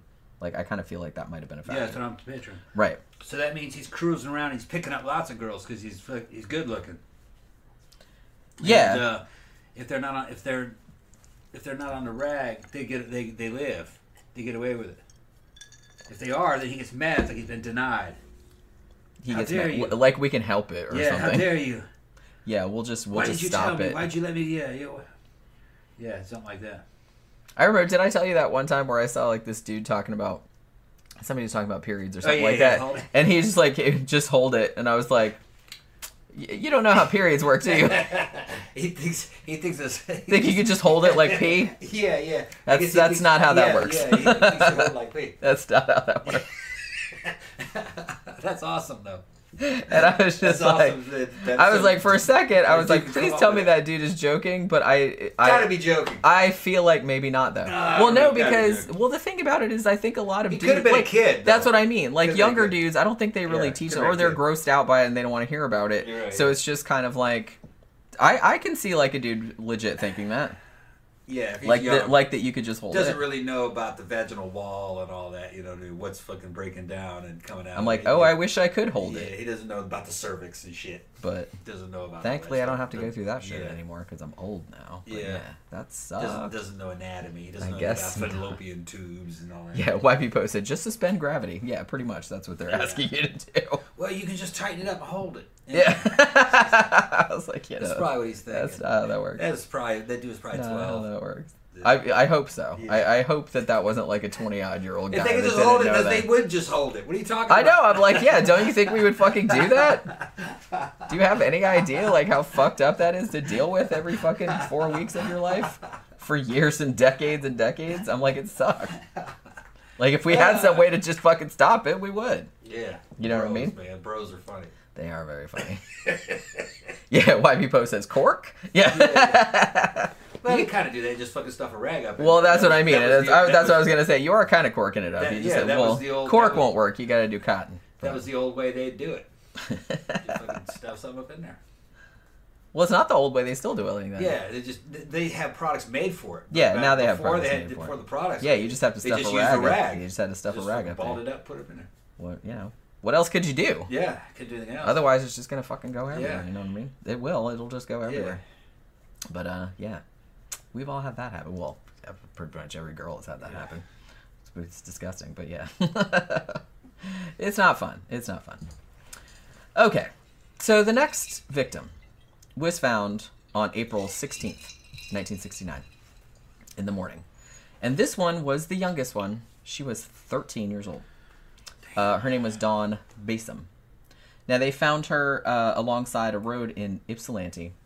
All she was wearing was uh, she had like a white blouse and a bra on, but they'd been pushed up around her neck. He's going younger and younger. Yeah, He's seeing what he can get away with. I guess so. and, yeah, And he might be kind of like scrape from his point of view, scraping the bottom of the barrel. Might be that the older ones are not fucking dumb enough to get in the car with him at this point, or he's fucking afraid. You know, maybe he doesn't have the confidence he had. It could be that. yeah, possibly. So he's going out for an easier victim. yeah, someone Thirteen would probably be easier. Probably not Yeah. harder. It's probably physically easier. Well, he's probably she's probably like half his fucking size half or his smaller. size. She's only 13. She's kind of dumb. You know what I mean? They don't have any experience. And, and, you know, he probably flirts with her and she gets in the car with him. Yeah, maybe. No, he's a good looking guy, you know. like I He's said, 20. people didn't really um, Yeah, yeah. think about it all that much. Like especially in the late '60s and early '70s, like people just hitchhiked and they didn't really think that much about it. Yeah. I guess they were a lot more trusting back then. Yeah. But see that we'll see what that gets you. Michael said, I once dated a girl and she never talked about her period and it seemed every night was available for sex. Well, she might have been on the pill. yeah. Um, if you, I don't know if you know this, but when they give you a birth control pill, they give you like, it's supposed to be three weeks of the pill and then it's like a week of uh, placebo so that you you have your period. But you don't have to take those placebo ones. You can just go and take all this. It won't hurt you or nothing like that, but it just keeps you from having your, like a lot of girls do that. Yeah. And, you know, look, for you women out there, I'm going to give some advice about the pill. And you say, how's this motherfucker going to give women the advice about the pill? Because I've fucked with all kinds of fucking synthetic hormones. Fucking shit that produces progesterone and all kinds of stuff. My HRT is kind of like the male equivalent of being on the pill. It, it'll shut down your fertility if you don't take an antidote for it. It's called HCG or Clomid, all right, which is an antidote for it. Knowing what I know personally about fucking with your hormones, if I was a young woman today, I would not go on that pill. The long term effects of having a, a- an imbalance like that, especially if it's a progesteronic imbalance, will seriously affect your life. It'll it'll affect the type of men you're attracted to. That's how far it goes. Some people are like, well, how could that fucking be? When I was on Tren, just loaded full of fucking progesterone, Jenny will tell you stories about what I thought was okay. Yeah. Yeah. Like, I'm thinking I'm going to cut this guy's head off. You know what I mean? That's Yeah, just casual as you please. casual as a motherfucker. I'm like, let's gonna not let's not do that. Let let's not do Yeah, that. because you're just Let's dial it back. Yeah. Just just a tad. you become Superman. All right, you're hyper masculine on one end, but the progesterone level's so high, no man should have that much progesterone in them. You're pregnant Superman. You're Yeah. fucking, You're Superman on PMS, all right, or some shit like that, and you just get simpy as fuck, and it, and fucking. I've been hearing testimony from women what long term pill usage is like, and I know exactly what they're talking about. You shouldn't take that long term. It'll fuck up your development. Well, I would not take the pill at all if I was a woman. I would use condoms. Just wouldn't use it at all. Don't fuck with your hormones like that. Unless you're trying to get jacked. They got fitness women well, out there. the thing about it, well, like like I said, everybody's different. I I was on the pill for a very long time, like in my 20s and 30s, and I didn't have any side effects or anything like that, and it was completely effective. well, you don't know. um, no, no, no. I'm just saying that, Yeah. not that I noticed. You know what I mean? yeah, because what and would then I was- if you weren't on it? and then I was You'd off them Yeah. for a while. Uh, and then I went back on them, and when I went back on them, they turned me into a fat crazy person. Yeah. But that had I had never had that happen like when I was Yeah. younger. Wait. Another thing too, because Michael said, um, uh, "Wow, I should have known this." Yeah, but like a lot of girls do that. I didn't do that, um, but a lot of girls did do that, where they just take the three weeks of the pill and then just skip the placebo, Yeah. and they just so they don't have their period because having your period sucks. But I will note, and maybe maybe this is gross or TMI or whatever, but there's also if you get like something like a diva cup or something like that where it's just like this big huge cup and you just stick it up like up in your cervix or whatever and you can still have sex with those like and it won't get everywhere Yeah. because i used those before and they actually work pretty good I would not. If a man can fuck with his hormones. The older he gets, the more he can fuck with his hormones. If he's already had kids, he doesn't have to worry about it. Uh, you're, after 35, your test levels are starting to plummet anyway. You could supplement them by putting more test in there and fucking doing other fucking exotic fucking shit. You put that in there. You'll start to kind of grow younger if you fucking do get the dosage right. You don't want to do that to a 16 year old boy or an 18 year old boy in high school. That's where all these horror stories. He's got a good endocrine system. He doesn't need that. Older people can fuck with hormones. Younger people, let it run its course. With these women, I'd never put them on a pill. They're putting these pill the girls on a pill at 14. That's fucking insane. well now there It's are insane. other uses for it it's not just birth control um so it's good for like endometriosis and things like that too which which is when i knew some younger girls that were put on it, it was mostly for that Um, but like I said, everybody's different. They do kind of have those. Um, now I haven't fucked with any of these, but they do have different stuff where they like inject the shit into your arm and it's good for like five years. Or they have that copper IUD thing. Like some people like that, although some people don't really like it because it's like really painful. device. I would use an interuterine. I would, yeah. If I was Like younger now, I would probably use that. because you don't know how that aff- hormones affect the development of the it affects the mind and if you take them young they affect the development of the person if you fu- here here here are the basic symptoms being on a pill the woman fat crazy attracted to betas that's and uh, loss of fucking um, loss of the gusto and enjoyment of life loss of ambition um, uh, loss of fucking empathy. That's another thing that it does to women. They become less empathetic towards other people. Uh, they don't have the kind of the reaction towards seeing children as strongly as they would. L- Women evolve, females of all species evolve to be the way they are. You shouldn't really fuck with the hormones. Now, maybe after the age of 35, or maybe, if you want to shut it down, because your, your personality's fixed by then and you've had normal hormones. Sex drive usually goes away. And um, no, I wouldn't. If I was a woman, know what I would know now. I would. If I was a woman, I would fucking know what I know. If I was a woman, a young woman, I'd never take that. Well, I would probably, like I use said, if I was young nowadays, I would probably go with the IUD. Yeah. Although I've heard some people like have like a lot of pain with those, but mostly I've heard like good shit about Yeah. that. But I didn't really, I didn't do that back then because it was just easier to And get my pills. and I took them for many years, like without Yeah. anything. And my advice to all so. the men and the women out there: don't go on gear or fucking any hormone replacement until you're at least 35. Don't fuck with any of that shit under 35. Be natural. Train naturally. Unless you're a professional, unless you're a professional athlete, they have the discipline, the training to fucking. Once you go on, you're on for the rest of your life. You got to be disciplined and have the money and know how to fucking take care of your health. Just like these girls, these fucking girls getting titty implants, big breast implants at 20. They're in there for life. And you're now in the breast game. They only last about 15, 20 years, and you got to keep replacing them. But that's the commitment these porn star girls make, or these girls that want. If you have an A cup and you want a fucking double E cup, you're gonna have to put implants in there. But that's a commitment. Now you're in the implant game. Hormones are the same way. Well, it's a body as you- modification. It's a body mod. As soon as you start injecting hormones, you got to be on your game for it for the rest of your life. You can kind of come off if you're a guy, young guy, but uh, you probably won't. Chances are you're going to be on there because you don't want to go back to normal. Yeah, Ian said all the girls I know that run the pill nonstop have terrible facial acne and terrible mental health. Yeah, like I said, I took a I took it for many years and didn't have any uh, issues. Their body composition goes to hell too. Well, no, I'm just saying when I was in my 20s and 30s, I was Yeah. on it, and it's like I didn't have any weight gain, I didn't have like bad, you know, acne or anything like that. But when I went off them for many years and then went back on them, then I started having problems like with weight gain and Hmm. Acting crazy and stuff. But when I, yeah, I was on it for 15, 20 years, something like that, like in my 20s and 30s, and didn't have any side effects at all. Same can be said with fucking testosterone and the other shit. They don't and t- steroids. They don't affect everybody the same way.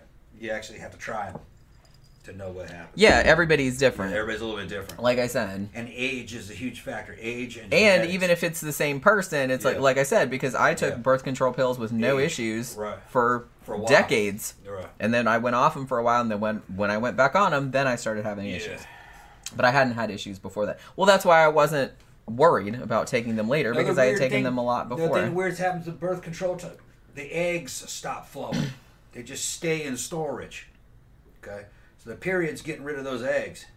Well, the eggs are just in storage while you're shut down. And then when you start it back up to have a kid, who knows the reliability and the quality of those eggs? They haven't been being thrown Fle- out. being flushed out. They're not well, and it's not just out. the egg that's flushed out; It's it's, all all of of the other shit. uterine lining and all of yeah. that kind of stuff. You have to So- flush all that shit out. you know, how does that affect children that you have later? Uh, it's unknown because you don't know what could have been. You only deal with what you get. Let's say you compared, you had t- different universes, and you compare the kid you would have had without the fucking pill, and then the kids you did have with the pill later. They might have been very different kids. Yeah, but it's like there's no way of knowing No that. way of so it's like you'd go, Right. go crazy like thinking about best that kind stay of shit. natural. It's best to stay natural. I mean, uh, I'm like mostly I'm just kind of like yeah. I mean, is you know, barring having some kind of like horrible disease or like some kind of thing that necessitates that, it's like it's probably just best to Let it ride. just not take as much stuff as like I said. If I was, you know, younger nowadays, I would probably go the IUD route to be honest, but instead of the pill. But I didn't. I didn't have any issues with the pill at least at first. But then like later on when I started taking them again in my mid to late 30s, then I started having problems like with weight gain and mental problems and shit like that. But I took them for a long time without ever having any problems. So, you know. um, yeah, Sebastian said the mother of my son when I first met her was on the pill and would have mega rages. Yeah, I just put it down to her Viking ancestry. Yeah, I mean, I was never that bad. Um, you know what I mean? I'm pretty low key and I have like a pretty you know, I, I don't get in these big like fucking ragey kind of things or I'm pretty like even keeled, but even then I didn't really like love it, you know. Nothing like nothing like Tom on Tren. That was like like I said. That was like a hundred times worse than anything I would have experienced on the pill. So you know what I mean? Like that was way fucking out there. I never acted that bad. Like when I was on that shit. I never wanted to be like, I'm just gonna cut some motherfucker's head off and like just starting random fights which just people that glanced at you funny or something like that. You know what I mean? Because he, was just insane. But yeah, I didn't have anything that bad. But yeah, so where was I? Okay, so let's get back to the case. So yeah, this victim here, 13 years old. So um, so not only had her like the only clothing that they found, you know, on the body still was like her little blouse and her little bra, and that had been pushed up around her neck. Um, she had also been stabbed multiple times in her chest. Uh, also had been stabbed in her vagina. Also, the killer had uh, slashed her across her breasts, which I think a lot of the uh, victims had, um, and across her butt and across her stomach. Like he just like slashed her all over. And then um, he strangled her with like a like an electrical cord, like two feet of electrical cord, like a black one, I think. Uh, they also found a handkerchief stuffed into her throat, again, just like the previous victim. Um, and in this case, this is why I kind of think that maybe he was moving the shit around, is because he left this girl her body in a place where you couldn't miss it. Like he wanted her to be found. Yeah. You know what I mean? Like he left her like right on the side of a road. So she was found like pretty quickly afterward. Um, they did not think she was raped though. But again, you know, it's clearly a sexual motive, even if there's no actual rape involved. He was trying. Yeah. So yeah, so she was basically found the next day because she had been seen alive the night before, like at seven thirty. Um, she was actually walking. She was at her friend's house, and she was walking back to her house, which was like less than a mile. It was like less than a mile, and actually part of the way, um, a friend of hers, a guy named Earl, was walking with her, and then he's like, at some point, we were five blocks from her house and she would usually take a shortcut and on a documentary that i saw they showed like where her actual because her house is still there.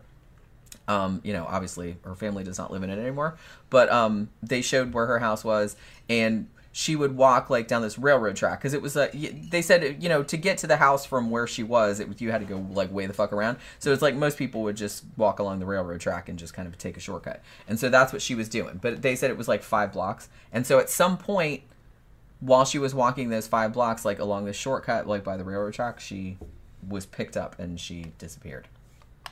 How old was she? 13. Okay, is that same one? Or is it a different 13. 13. This is a different 13? No, oh, same one. Same one? Okay. Same one. Yeah, yeah, yeah. She was on foot. Yeah, she was walking. Like I said, she Yeah. was walking from her friend's house, like she usually Yeah. did. Like, because they, lived real close together. Yeah, he offered her a ride. I guess so. But like I said, it was weird because the way that the because they said the neighborhood, at least when this documentary came out, they said it looked pretty much the same as it did back then, and it was just like her house was there. There's like the street, and then there's like a there was like a gate, like a fence, and then there was like you know some you know uh, when they have the um the railroad track and it's just Yeah. kind of like all that gravel or whatever like on either side. And so it was kind of like that. She was just like cutting across and then cutting over. Now I ride around all over the place, and I don't see these thirteen-year-old girls just walking around. All right, he went out looking for this. He's cruising for these girls. Yeah, I think he definitely is. doing. Well, we'll find out later that he absolutely was doing that Yeah. Okay. All right. because um, that was kind of his mo. Yeah. He would go- place where they'll be. Because well, later on, Yeah. they found out that like uh, when when they found out it was him, like they would interview people. They're like, "Oh yeah, that dude tried to pick me up like earlier that day." You know what I mean? Yeah. So he was just like Cruising the cruising around like trying to get whoever he could get. He didn't Yeah. target anybody in particular. He wasn't like stalking anybody Just really. would get into his fucking. But car. well, they did find out later though that Collins actually did live near to a lot of his victims, so it could be that he was like had seen them around, and Yeah. so he thought, well, They'll- they'll because be in that area. because yeah, like I'll see them walking around and they'll might recognize me because I kind of live around here too, so they wouldn't be threatened by him. So I kind of feel like there was an aspect of that as well. yeah, hunting in his own neighborhood. Yeah, not the sharpest tool in the shed, but you know, we'll we'll see. so they did actually okay. So this was kind of a big break in the case because not too long after they found her body, they found her sweater in this deserted farmhouse, and it was only like a hundred yards from the road where her body was found. And when they looked in this farmhouse, um, you know, because they were looking around all the area and everything like that. So when they found her sweater in there, they said they also found like all this like kind of broken glass, like little pieces of broken glass and stuff like that. Because you know, it was an abandoned farmhouse. There was a bunch of shit in there. And they saw that these glass particles were the same as ones that were on the bottoms of her shoes. So they started looking around this farmhouse and they found another piece of her clothing, um, another piece of that electrical cord that had been around her neck that they she had been strangled with, and they found bloodstains that looked pretty fresh. So they were assuming that this was where she had been killed. Like so he had obviously like taken her to this abandoned farmhouse and killed her in there and then dumped her somewhere else. So about a week later, like I said, they're kind of crawling all over this farmhouse, like looking for more uh, evidence, and they also found yet another piece of her clothing, and they found an earring that they later found out belonged to Maralynn Skelton, one of the other victims in that farmhouse. in that farmhouse. He was okay. So he had scouted this place out and used it Right. before. So this is all premeditated. Yeah, This is not this is the place where he killed. Yeah. Probably they think like most of his early victims. Yeah. other than the one that had been kind of like um, tortured and like where she where they found her. Yeah. But other than that, I think he took all of them here at first. And it looked like he had put the stuff in here deliberately. So they think that maybe he had killed people and then kept coming back here, like to put stuff here. Yeah, You know what I mean? things Yeah. like the trophies. Yeah. Because they know he kept trophies. We'll find out about that later on too. So at least with these two cases, so it's like okay, well the Maralynn Skelton case and the you know the thirteen year old girl, it's like so well they know that those two are for sure linked because obviously this dude brought at least both of them here. It was a house or it was just a barn. I think it was just it was kind of like from way that the way they described it, it kind of sounded more like a barn. Okay. You know what I mean? But I guess it was kind of big. And the thing So it didn't about have it, bedrooms. He didn't have access. to no, I don't think so. It sounded more like a barn type situation. okay. At least from the book that I read. Alright. They made it sound more like a barn. So, okay. And it was and he wasn't here's the thing. I think it must have been like really big because I don't think he was the only person that went there. I think it was kind of one of those places where like, you know, teenagers and shit would go out, to like high. hang out and like get high and shit because like other people had been there too. But yeah, so it couldn't have been that busy, obviously, because he wouldn't have been able to do this crap. But Yeah. but I think it was a place that like people that young people in the area like knew about, you know. Um, now, interestingly, this is this was very interesting. I found when I read this in the book. Now, the farmhouse or the barn or whatever actually burned down um, in what was very clearly an act of arson. Now, um, on May the 13th of 1969. Now, you would think that the killer had gone back and burned it down. However, you would be mistaken. Uh, the actual arson had nothing at all to do with the killer. It was just a random motherfucker that was mad. Like I think his girlfriend, he'd taken his girlfriend there like to have sex, and she'd gotten mad and stormed off. And he said, "You know, I'm gonna burn this motherfucking place down." And he burned it down. And yeah, the, he, I mean, he confessed later on it was him and his, a friend of his. So they'd burned it down. So it didn't have anything to do with you know that being. Yeah, he wouldn't, he wouldn't have burned down his own fucking uh, safe space. Well, here's the creepy shit though. Yeah. after it burned down, like the cops went out there to like look at it and they found five lilacs that had been like clipped like off of a bush like a like a lilac bush over there laid out on the driveway. And so, They were all fresh. yeah. Okay. And so they thought the killer must have cuz five victims, victims, it had been 5 victims so far. Yeah. So like the killer must have come here and put those there Right.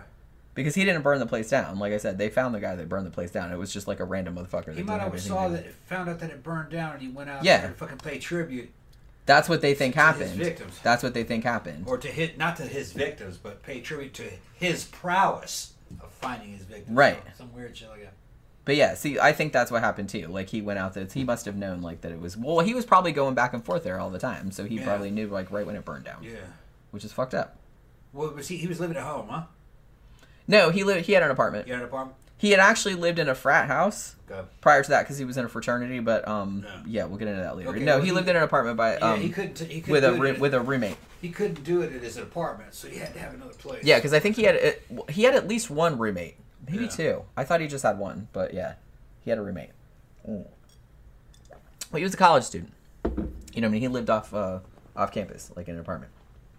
Where's Now, his money coming from? um, he I think he had a part time job. Okay. Like I think he worked he worked in a factory or something. Alright. I don't know if he had like I don't Oh, know. wow. I don't know if he had a scholarship or if that, and his mom um like I said, he had a single mom and she she had a house uh, that she had mostly paid for, but she worked as a waitress. But she the weird thing about it is like after he got caught, like she remortgaged the house so she could pay for a lawyer for him because she was just dead set that he was fucking innocent. Yeah. I, as far as I know, she thought that Good. you know up until the present day. So, um, YP posted major. Oh, I guess what his major was um, elementary education. He wanted to be a teacher, which is pretty scary. But yeah, that's what his major was. Now, about two months later, not even two months later. I'm sure he didn't give a shit about his major. No, I'm sure he didn't. No. But that's what.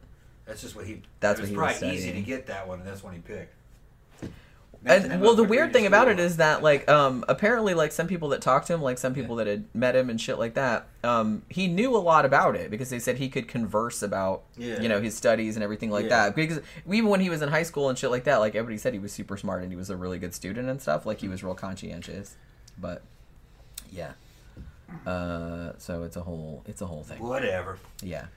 So yeah, so it wasn't even two months later after Dawn Basom. She was a 13 year old after she got killed.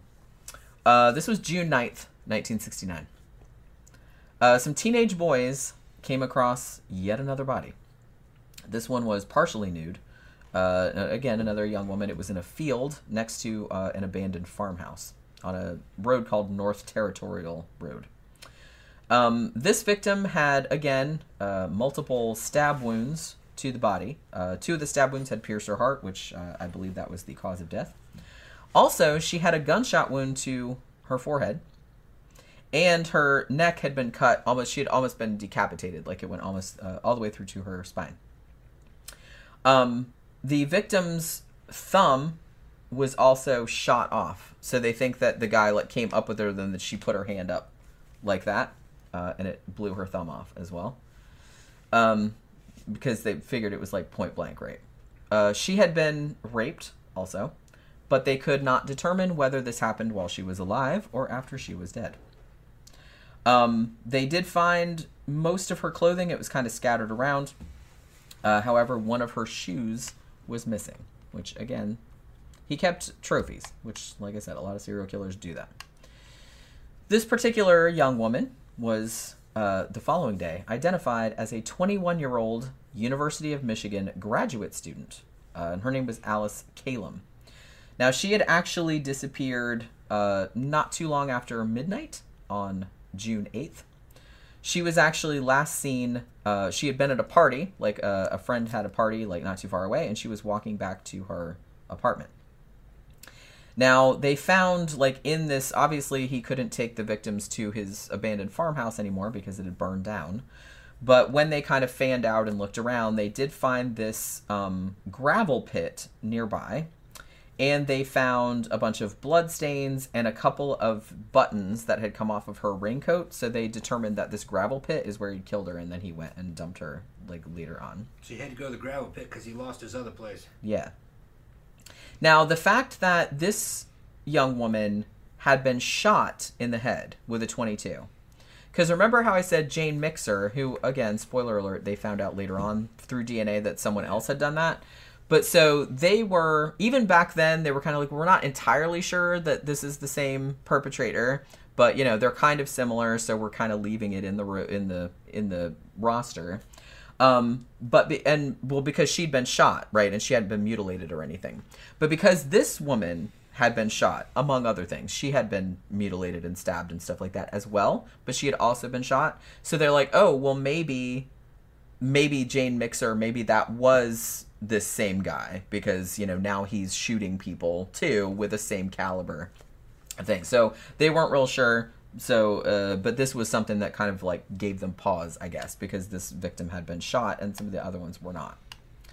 So at this point um, uh, you probably not be surprised to hear that you know all the college students around us were just freaking the fuck out. And there was like a huge public outcry. Like i said uh, the media were really like riding the cops hard that they hadn't caught this motherfucker yet and um, you know, particularly female students at both of the colleges were just like pretty nobody would hitchhike anymore. That's like they went everywhere in big groups and shit like that because, you know, this motherfucker was out there and they couldn't catch him. Uh, they also had a reward going for information, and back then in 1969, it was $42,000 which I looked up, and that's like more than three hundred and forty thousand dollars, like in today's money. So that's how fucking serious they were about it. So you know, I wonder how many, how often they fucked people over out of their out of that reward. I always wonder about that because you never really hear never- about. Like, oh, that's not why we caught him. You know, some shit like that. They'll probably always come up with Yeah, some kind of. Well, yeah. we caught him because of like police work, so we're not gonna yeah. give you. I always wonder if like because they always like offer all these big rewards and stuff, and it's like I always wonder if anybody ever gets that.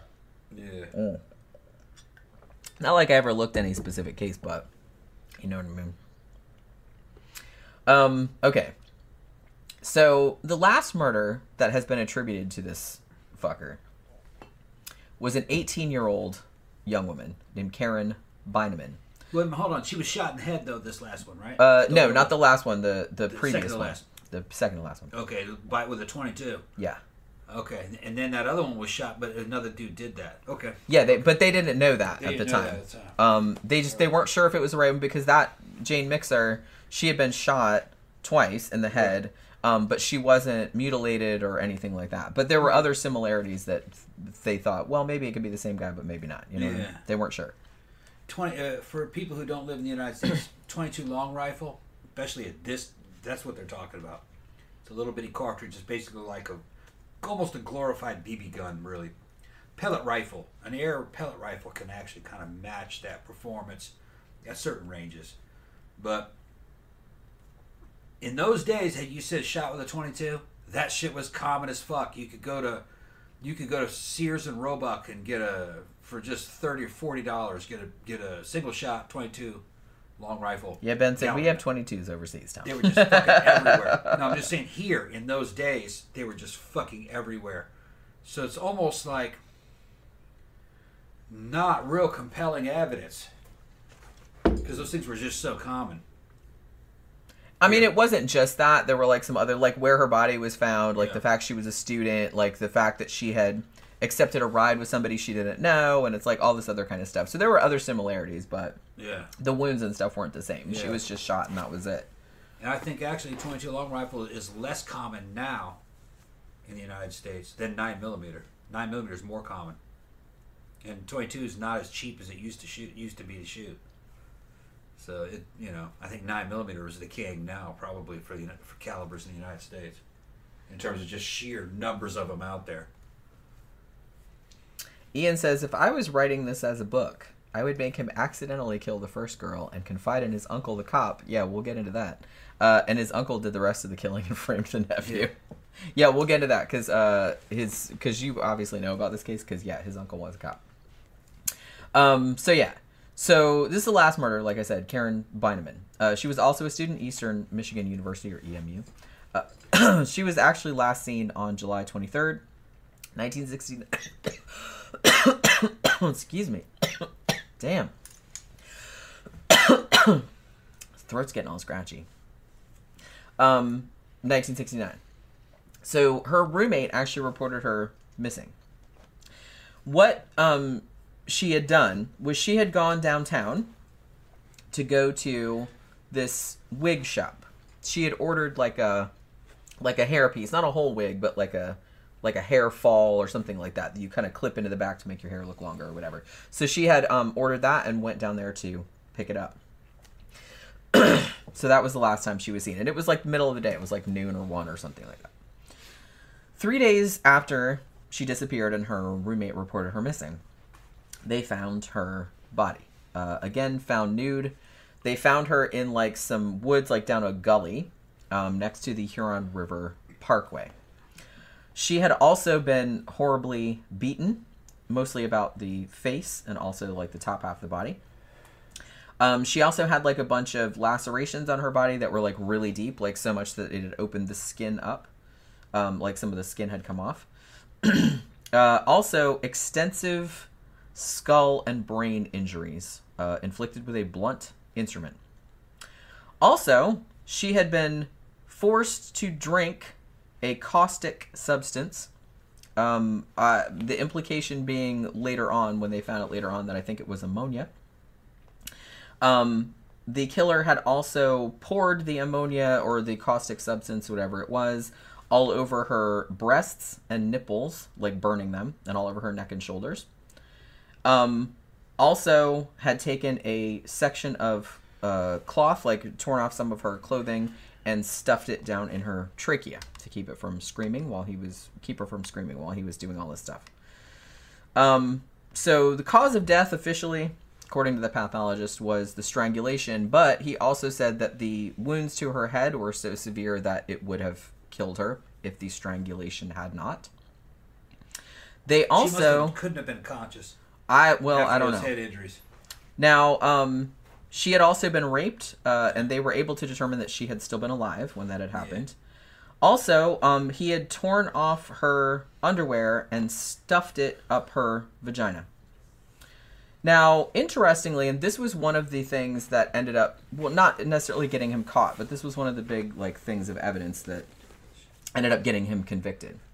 So when they extracted her underwear, uh, they found semen on it. Like I said, you know, which would have been good nowadays, but back then they didn't have DNA or anything. However, they did find over 500 clippings of human hair, like little clips, as though it had been uh, cut off with like a clipper. You know what I mean? Now, all of these hairs in the underwear were blonde. Now, she was dark haired, and obviously the killer, which they found out later on, was also dark haired. So they couldn't figure out where these hairs had come from. So, but we'll get into that a little bit later. Well, that's what they thought at first too, Yeah. but that's not what ended up happening. All right. So, what they decided to do on and this was a good idea, but it didn't quite work out the way they wanted. So they found this girl's body like in this gully. And they said, okay, what they had wanted to do before. They said, "Well, we know that the killer has returned to the other bodies. So we want to stake this out, right?" They wanted to do it with the last two cases, but um, you know, the news media had broken the story like before they could because they said we want to keep everything like under wraps. We want like a, a media blackout so that nobody knows where the body is, so that the killer will come back thinking that we haven't found it yet, right? So they tried to do that with the last two, but it didn't work out because, like I said, the, the news leaked out.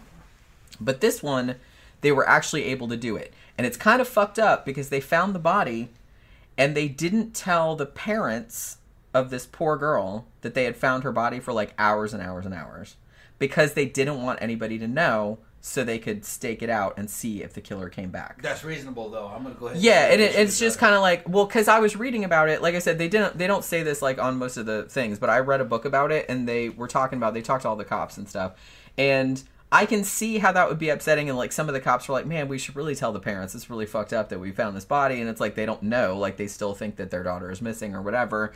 And um, but some of them were adamant. They're like, "Look, we're pretty sure that this guy. We got to stake this out. We're gonna see how this goes." Like I said, it didn't work out but that's not really their fault. It was a good idea.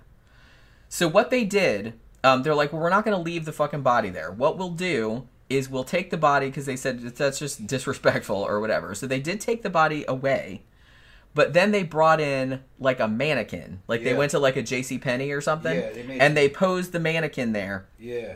and put a it- decoy. and then they hid. Like they had all the cops like hide around done some shit like that. Right. That's yeah. So like I said, it wasn't it wasn't a bad idea. It was a good idea. And it would have worked out because what happened was so all the cops are kind of like hiding and they all have their radios and stuff like that. But then the weather got super shitty. Like it started like raining and all this other kind of crap and then it got dark and they couldn't really see. And then one of the cops who was kind of like behind behind this tree or whatever saw a guy, like a young guy, running from the site Yeah, he saw. so they think that. well they think that this was him and that he came there to like see but they don't know if he touched the body they don't think he did because they didn't get any prints off it because they did check the mannequin Yeah. for prints later um but they think that he did come back to see it Saw that mannequin and, and maybe out. saw it and freaked out and like ran away or something like that. But they didn't get a good look at him. You know, the weather was really bad, and then like the cop like tried to radio it in, but the weather was so bad that the radios weren't working. Like it was Yeah. all kind of like fucked up, and they couldn't really hear. So it's like pretty much just this one cop is like I'm pretty sure I saw a young guy like running away from the scene, and that was probably him. But they and then they kind of fanned out and they tried to find him and shit like that, but they couldn't find him. So, like I said, when the media found out about this, they just like ran, you know, they ran him through the ringer. But like I said, I don't think that's a bad idea. I think that was actually a really good idea. I mean, the fact that it didn't work out, I don't think that was really their fault. You know what I mean? I think a lot of that was weather and whatever. I don't think it was anything that they did necessarily because it was a good idea. And it does seem like the guy like came back like they thought he would. They just Yeah. didn't see him and they couldn't catch him. That's all it was. So uh so yeah. Sadly that that did not work out. But it didn't take that much longer to find him. So what they ended up doing was they go to the wig shop where this uh where the last victim uh what went to like before she disappeared. And they asked the lady that owned it whose name was um Diana Ghosh I think is how you pronounce her last name. I'm not sure if it's Ghosh or it's G O S H E. So that could be Ghosh Goshi Goshi could be lots of different things. So I'll just call her Diana. Yeah she said yeah she came in here um to pick up her wig thing. It was $20 uh, she came in in the early afternoon And she's like, and interestingly, outside of the shop, waiting for her, was a young man with dark hair parted on the side, like a handsome dude. Um, he was wearing a horizontal striped shirt or sweater, and he was sitting on a blue motorcycle outside, like uh, like he was waiting for her. Now, interestingly, the victim here said to the woman that owned the wig shop, she's like, I'm doing, she said, I'm paraphrasing, but she said something like, Oh, I'm doing some stuff I never thought that I would do. You know, and they're like, What are you talking about? She's like, Oh, I'm buying a wig. Oh, and also I accept, accepted a ride from this stranger. Like, she would never normally do that, but she's doing it today. She's like, Oh, I'm being crazy. It was that kind of shit. Um, apparently, like, the woman that owned the wig shop said something like, that, that the girl said to her, I've got to be either the bravest or the dumbest girl alive because I've just accepted a ride from this guy. So they actually got a decent look at him and the motorcycle. Now, Diana, who owned the wig shop, she initially she's like, I don't know a huge amount about motorcycles. She thought it was a Honda 350. But when they asked this other woman that worked in, I think it was like a chocolate shop that was like next to the wig shop, mm-hmm. that woman was real into motorcycles, and she's like, no, no, it was a Triumph. Like Okay, yeah. she's like, yeah, she's like, it was blue, and she like described it really well because she was really into motorcycles. Probably She- Triumph Bonneville. so it was. It was a Triumph 650. Bonneville. Yeah. Now the description that they gave um, was actually overheard by another cop that was there, who was a patrolman. His name was Larry Mathewson. oh, hold on one second. What's that? The reason why the girl thought that the other one was a Honda 350 is because Honda made a, th- a thing called a 305. I think it was called a 305 Nighthawk back in the 60s. Looked just like a Bonneville. Well, that's what she thought it was. Yeah, it that's like what a- I think. She, that's what she thought it was. But she said she wasn't sure. Yeah. She just said it. She thought it was maybe a Honda, and it was blue. yeah, yeah, there is a Honda that looked just like that Yeah. that era. I think they even took her and the other and the other woman that worked at the wig shop who had mm-hmm. also seen the guy. They even took them to like a Honda dealership to see Yeah. if they could pick something out that Yeah. looked like the bike. You know what I mean? I think it was called a 305 Super Hawk or 305 Nighthawk or something. It was a copy of the Bonneville yeah. because the Japanese loved the Bonneville. They wanted Yeah. their own. So Honda made a little replica. Yeah. But the but the Yeah. girl in the shop next door, which I'm pretty sure was a chocolate shop, but she said yeah, that was a Triumph. Yeah, the Bonneville. she had, was she had, she noticed it. For you, for, for, the, for all these don't know what I'm talking about, that was Fonzie's motorcycle. Yeah, there you go. See, I don't even remember what Yeah, Fonzie's motorcycle yeah. looked like. Although I used to I used to really Yeah. like Happy Days. If But I remember correctly, it was that Fonzie rode a Bonneville. So yeah, so while the women in the wig shop were describing this dude to the cops, like I said, one of the um, cops that was there was like a patrolman, Larry Mathewson, and the way they were describing the dude, like they did like some sketches of him. They weren't great, but they, I mean, it kind of looked like him though. This guy thought, man, that description sounds just like a guy who used to be in my frat. Uh, who's it was Theta Chi, I think, was the frat that he was in. And he's like, and his name is John Norman Collins. Now he knew that that guy had that Collins had been interviewed previously, but they had you know not really checked up, and they just thought it wasn't him. And this particular patrolman, it so happened, had actually seen John Norman Collins. Like I said, he knew him. He had been in the same frat as him, like at the same time. And he's like, and I saw that dude riding his blue Triumph around town on the day that that girl disappeared. Like he he you know, he just remembered it. So, he actually went to Collins and asked him about it. Like, you know, what were you up to? And there's kind of like a extensive um thing about it like in the book where he was trying to not accuse him, I guess, because he didn't really think it was him because he knew him. But he was trying to kind of like go around and like kind of say, "Hey, did you see anybody that had a motorcycle like yours that day or who kind of looked like you that day?" Like he was kind of asking him shit like that because he said he didn't want him to like clam up too. I don't think he really thought it was him at that point, but he thought it was him enough that he thought he would go and ask him about it. So, um, so what he said, he's like, yeah, I was riding my bike around that day. It was a Triumph Bonneville. Like I said, it was blue. And he's like, yeah, I stopped and talked to a former girlfriend of his, which they later found out was true because they went and interviewed her, like a guy, a girl he had dated for a time. And so eventually they went to that girl and they asked if she had any recent photos of him. and it turned out that she did. She had like two pictures of him that were like of him standing by a Christmas tree or some shit like that. that were only a few months old. so she loaned them to the cops, and then the cops went back to the wig shop and said, "Was this the guy that you saw?" And they were pretty sure that that was him. Um, so there was that.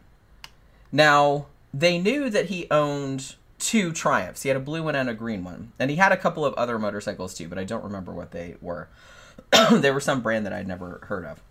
Like I said, he did have a part-time job. Um, it was kind of a like a factory type place. They made like drum brakes or something like that.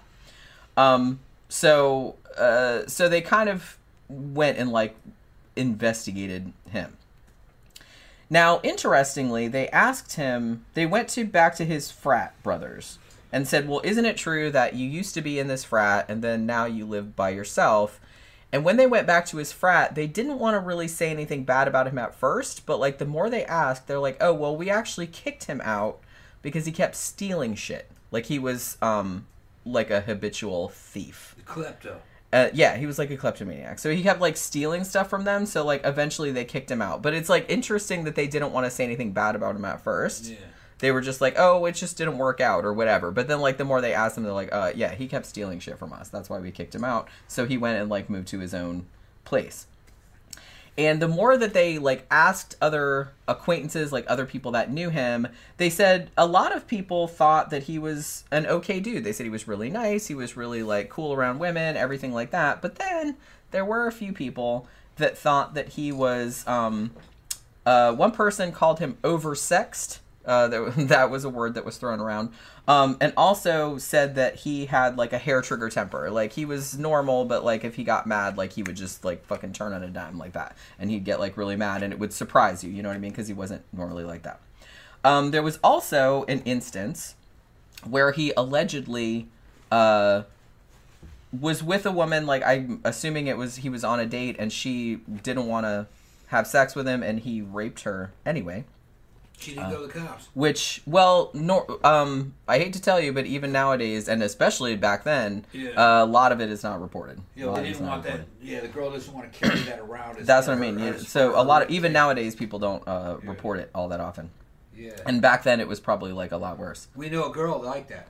from Yeah. The club got raped by three or four dudes. They picked her up.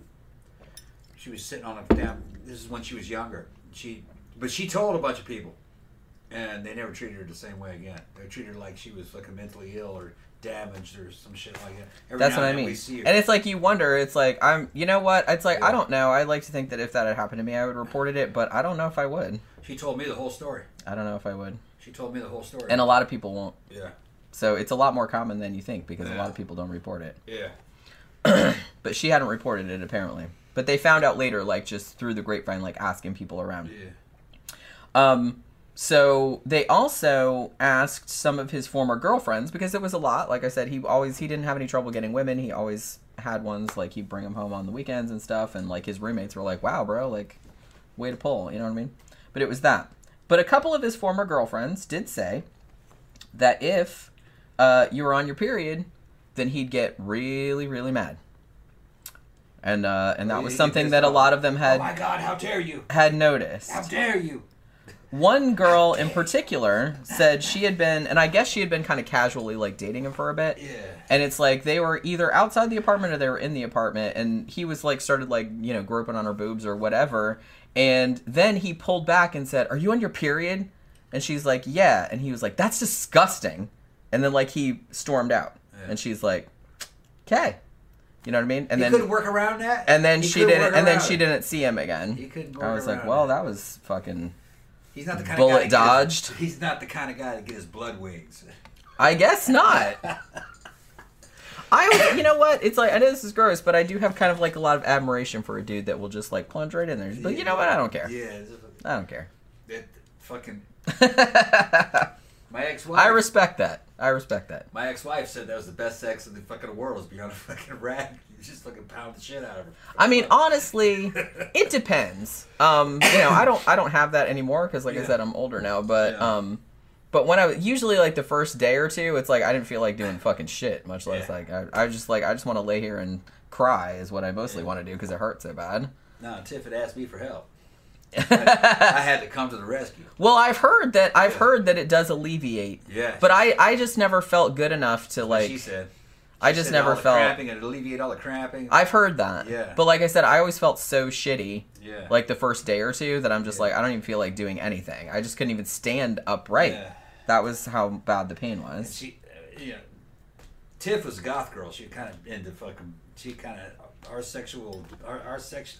The back in those days, the gothic sexual sexual orientation was bondage. That was the same. And the Well, I mean, it still it is still to some, ex- is, to some you know. extent. And the fucking, uh, she said the pain pleasure mixture would fucking just send her over the fucking roof. She fucking loved it. Yeah, I get it. Yeah. But like I said, like, I- like you said, then the clamp cramps would be alleviated. Yeah. and she'd feel a lot better. I didn't usually fuck with it because, like I said, the first day or two, it's just like I didn't feel like doing anything because I felt so fucking gross and in, in, Yeah. in such pain and stuff. But I had heard that. I never like- had it. Never, never really fucking bothered me. I just okay. But see, I that's because a lot of dudes are Yeah. grossed out by it, and I'm just like, dude, it's just No. you know, and I'm you know not gonna lie, it's like, look, I've experienced this shit for decades. It is kind of gross, but it's just kind of like you can't, you got to deal with it You got to deal with it. It's nowhere near what a dude thinks. It's not that bad. It's not that bad. It's not that bad. I mean, really, it's really it's just not. gonna leave fucking red rings and fun. I mean, you just gotta like take some precautions. You don't want to like stain some No shit, but you know what I mean. It's not Yeah. that big of a deal. I have done it before, like on the ride, but you know what I mean. But like I said, if you have one of those diva cups or something like that, like with Yeah. you know, we've done it before. So- like well, when I I- had the yeah. cup up there. Yeah, and I think it's funny that you know, like some of these retro dudes had these fucking pretty retro fucking hang ups. And it wasn't just maniacs. You had guys that were fucking top notch society, fucking Howard Hughes. All right, Howard Hughes was a fucking rich guy. He was open minded. Fucking, he was all into fucking avionics and for aviation, you know, and all kinds of stuff. And he just thought going down on a chick was fucking some wild shit. You know what I mean? And uh, he thought that shit was wild as a motherfucker. He thought that was like the Which I mean, now it's just kind of Wow. like you better do that. And he would evidently asked the, the chick to douche first. Like he's worried about that. oh, he's gonna get like germs. Well, yeah, he, but he wanted like, to do it, but you had to fucking douche first. He, maybe he thought that you might get sick or for some or something. Anyway, Well, he was like germ phobic, and honest, and don't and don't douche because that'll like fucking. Yeah, they they used to tell you to do that, but it's like that's really bad for you. But fucking one long make his long story short, they found a fucking the story behind this damn box was pretty awesome. I read a whole book written by a guy named Dietrich, who was his right hand man, who ran his empire for him. He hired him off the street. He was just a boxer. He didn't trust lawyers or any fucking anybody with a college degree didn't fucking trust you. Might be something to be said about that though, especially even back in those days. And um, he, Hughes disappeared. He was out in the wild. Nobody knew where he was for like about a year. And he came back with this box. Told him to hide the box. A couple years later, fucking the box got water on it, and they opened it up to see what it was. And it was a bunch of Red Ryder comic books and a whole bunch of douches with fucking wrapped up and folded nicely with dates written on them, like fucking a hundred douches. Dude was a weirdo. So he was going down on chicks Oh, and recording weirdo. it and like and keeping the trophies and shit. So that he knows how much how much how much pussy he was licking. I mean, Fucking Howard, man. I guess. And he did that as a poor guy. He didn't have, you know, because he would run from his own money and live as a poor guy for like a year at a time. Yeah, crazy. Crazy motherfucker. Yeah, Ben said Hughes was very worried about blood. Yeah. Yeah. Ian said it's just young dudes that don't have experience. It was gnarly the first time, and after that, you good. Yeah. We did a show on Hughes. You guys can go back in the catalog and watch him. I, um, I had a lot of respect for Howard Hughes. I have a lot of. I think he was a good man. A lot of head injuries, and, O- and OCD. That was that was his. yeah, he had he had issues. and uh, he Poor couldn't guy. trust other people. But um, he was an intelligent guy, very good looking, and fucking for his for his era, especially like the 30s and shit and the 40s, he was fucking he was king. As a young man owning RKO Studios, RKO Pictures, and he he did have some idiosyncrasies about him, but. A, a lot of guys have idiosyncrasies. And- Well, everyone Yeah, does. and for his time, uh, his he wasn't weird. He, uh, he got weird later on after all those head injuries, That's true. but no, he was a regular guy. Or not? I'm gonna say a regular guy. He was fucking one of the coolest fucking rich guys, really, for his era. Ben says, uh, they are all right though. Menstrual bleeding is gross. You need to stay away till it's gone. And then YP posted, "Women are built for life for good or ill, good or ill deal." Yeah, I'm always just kind of like, look, I like I said, I went through it for decades, and it is a little bit gross, but it's like it's not.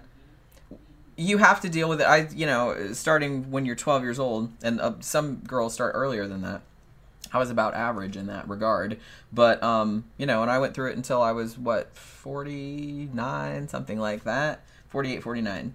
Uh, so you have to go through it just every, and actually mine was closer together. So a lot of people's, you know, 28 days. Mine was three weeks apart. So every three weeks, uh, I would have that shit happen. Uh, unless I was on the pill and then it was more regulated. But you just kind of, it's not great, but you got to deal with it. And I always like, and I know dudes are grossed out by it. A lot of dudes are grossed out by it, but I always have like a lot of respect for dudes that are not grossed out by it because, yeah, it's kind of gross, but what are you gonna do? It's like you can't do anything about it. It's just like a bodily function, you know. And I get, but I totally respect like if people don't want to have sex on it and stuff like that. That's fine. It's like I'm not bothered by that. I'm not saying oh you have to or anything like that, but I do have like respect for dudes that aren't grossed out by it. That'll be like, ah, I don't care. You know what I mean? Because Tom's like, yeah, I don't care. you know what I mean? I think it was more me that was just kind of like, nah, I don't, I don't really feel that good. So it's like I'm not gonna do it, but, but he wasn't bothered. He was just like, man, whatever. It's, it's like I've been through it all before. It's okay. Um, but yeah, so, so there's that. Where, yeah. So this guy, I don't know. He seemed to have like a weird aversion, like you know, more than normal, I would guess, where he just thought it was like completely disgusting. And maybe he was one of those dudes that like thought you could like stop it and like we were doing it on purpose or something. I'm like, look, bro, if we could stop it, we would. Um, you know, why do you think like some chicks, like I said, would just take birth control pills all the time to keep it from doing it? So, because we don't like it either. We don't like it any more than you do. Um, but yeah. So, so they found that out when they interviewed. Man, I might need another drink. You think? Okay. Use while you're well, while you're How uh, much walking time do you think we have on the show? More or less? Um, not that long. Because I want to eat afterwards. I'm going to reheat some of that stuff. Oh, okay.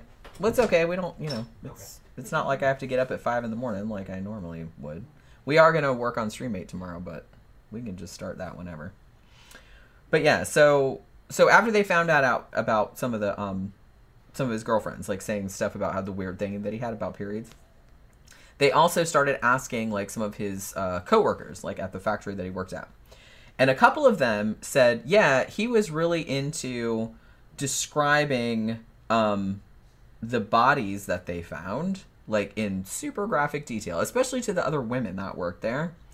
And they found out like just from interviewing some of the women that some of the details that he told them had actually not been released to the media. So they thought that was kind of interesting that he knew some of that stuff. And he would it seemed like i don't know if they said this outright but it seemed like he was kind of like getting off on describing like the the fucked up shit that had happened to the bodies. Like and especially describing it to the women because i guess he liked them being grossed out or shocked or whatever. Now he said when they asked him about this he said oh i knew about that because my uncle whose name is david leik i think is how you pronounce his last name he was a sergeant in the police force and he told me now his uncle was a cop uh, was a sergeant now they found out it's like so the stuff that he was describing, like what the injuries of the body were and stuff like that, which they hadn't told the media. Um, that was what happened to them. So, so either he knew or, but he said, "Oh, my uncle told me." So they went and asked the uncle, and he was like, "Yeah, I wouldn't have told anybody that." So I don't know where he's getting that from. Now, um, as they looked further into it, they also found out that, and I think I alluded to this earlier, but that Collins even if he didn't know know the victims, he for sure lived in close proximity to like a bunch of them. Um, he had like the first victim who was uh, Mary Fleszar, and the second victim who is Joan Schell. Um, he had actually lived either across the street or like next door, like so he lived like on the same street as the two of them. Um, and actually, Mary Fleszar, the first victim, he actually worked because he had um, a job like on campus and she did too. He actually worked in an office right across the hall from hers. So he would have seen her presumably like pretty much every day or whenever he was working. Um, it also turned out that he had had a former girlfriend who lived right across the street from the 13 year old victim, Dawn Basom. So, and he went to visit this girlfriend all the time. So it was presumed that he had seen this girl at some point. So even though he maybe wasn't stalking stalking them, the it seemed like most of the victims were girls and women that he had seen in the vicinity. You know what I mean? And he was just kind of like, "Oh, I'm going to get that one or whatever." So it was that. Now, they also asked the woman at the uh, wig shop, like I said, the the two women at the wig shop, they came in, well, they brought John uh, Collins in and they put him in a lineup because they had already looked at the photos and they said, yeah, that looks like him. So they brought in the lineup and they're like, okay, yeah, that's definitely him. And then they ended up finding like a whole bunch of other witnesses who had actually seen who they thought was him in that sweater on that motorcycle like in that area when uh when Beineman disappeared. So there was that as well. And also they found out that that same day that she disappeared a bunch of other women came forward and said yeah that guy that looked like that in the striped shirt on the blue triumph he came up and tried to get me to ride on the back of his motorcycle and I said no. So he had been cruising around trying to pick girls up that particular day and she was just the one that accepted the ride I guess uh, much to her detriment. So they went to this motherfucker's apartment on July 27th, 1969. Uh, he had a roommate whose name was Arnold Davis. Now, when they came in there, Collins was like, I absolutely don't know any of these people. I didn't do anything, blah, blah, blah. They said, Why don't you come back and take a lie detector test? And he would not do that. Now, they didn't really have enough to arrest him or hold him on or anything like that. They were just kind of like questioning him. However, they found out later on that his roommate later told them that the the either the that night or the next night after they had asked him to come take a polygraph and he wouldn't take it, his roommate said he came out of his room and had this box that kind of had part of a blanket over it, but like the blanket sort of slipped off while he was carrying it, and they said inside this box was a single woman's shoe that was kind of purple or maroon colored. Um, some kind of like something rolled up that kind of looked like a pair of jeans. Um, and a burlap purse. And so the so he takes that stuff out the apartment. Like later on, his roommate is like, "What the fuck was that all about?" And the guy's like, "Oh, I just it was just some stuff I decided to get rid of." Mm-hmm. So yeah, uh, spoiler alert, they will find out later on that that was stuff that belonged to some of the victims, and he was getting rid of it. They never did find it, though, so they don't know if he burned it or what. so, David Leik, who was a sergeant and who was um, for the state police, and he was this dude's uncle. It turned out that he had actually been on, him and his wife and kids, he had three kids, I think, three sons, and they had been on vacation at the time that Beineman had disappeared. And they had given Collins the key to the house to come in there and feed their dog while they were gone because they were gone for a couple weeks or whatever. So he was the only one with the key to the house. He would come in there and feed the dog and shit like that. Now, they came home um, three days after the last victim was discovered, like her body was discovered. And what happened was that they went down to um, the basement, or, you know, the sergeant's wife, who I think her name was Sandra, she went down to the basement and she noticed some shit missing. Like nothing important, but she's like, I had like a empty box of like laundry detergent. I had a bottle of ammonia down here and now it's gone. Mm. And then they noticed that there was like black spray paint like on the floor and they're like that definitely was not there before. So what the fuck is that all about?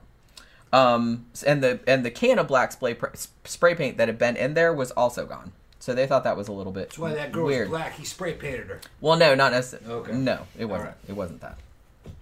Wasn't that first one? Okay. No, no, no. Remember he said she was black. no, she was she was black because she was rotten. Rotten. Uh, rotten. Okay. Like I said, they found out later because remember where I said that farmhouse Yeah. that burned down later? Yeah. They found a place that they thought that the body had been laying where it's just kind of like it was real shaded and cool like in this one spot and then this one spot like had sun coming in the thing and they think that was where the body was laying because it looked Man, like the same laid out there a long configuration. time and the teenagers didn't find it. Huh? Weird. Yeah. I guess I like I said, it was a big place and I don't Yeah. really know if um you know, and it might have been a while and he knew there was nobody coming out there or whatever.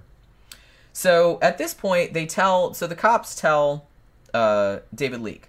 They're like, Look, we hate to tell you this, but your nephew, who they loved him. I mean, obviously Yeah. they trusted him to come in there. They gave him the key to their house to feed their dog and shit like that. And especially the wife, Sandra, she was like a mother to him because he was kind of estranged from his mom. Yeah. So he always considered these two like his kind of more his real parents. Like he hung out there all the time and he played with their kids and whatnot.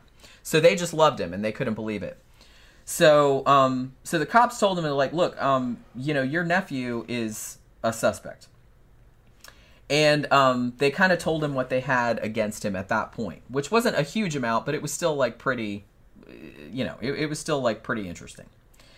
Now, he didn't tell them at this point because he didn't think anything about it. He didn't tell them tell him that there was like shit missing from the base because it wasn't anything valuable. Like I said, it was just a bottle of ammonia and there was like He- a paint. Put two and two together. Right, and he's like, well, maybe somebody broke in, even though he Yeah. looked around the house and there was no sign of forced entry or anything like that. So he's like, well, maybe it was him that did it, but it's probably like an innocent explanation. Like he didn't think anything about it.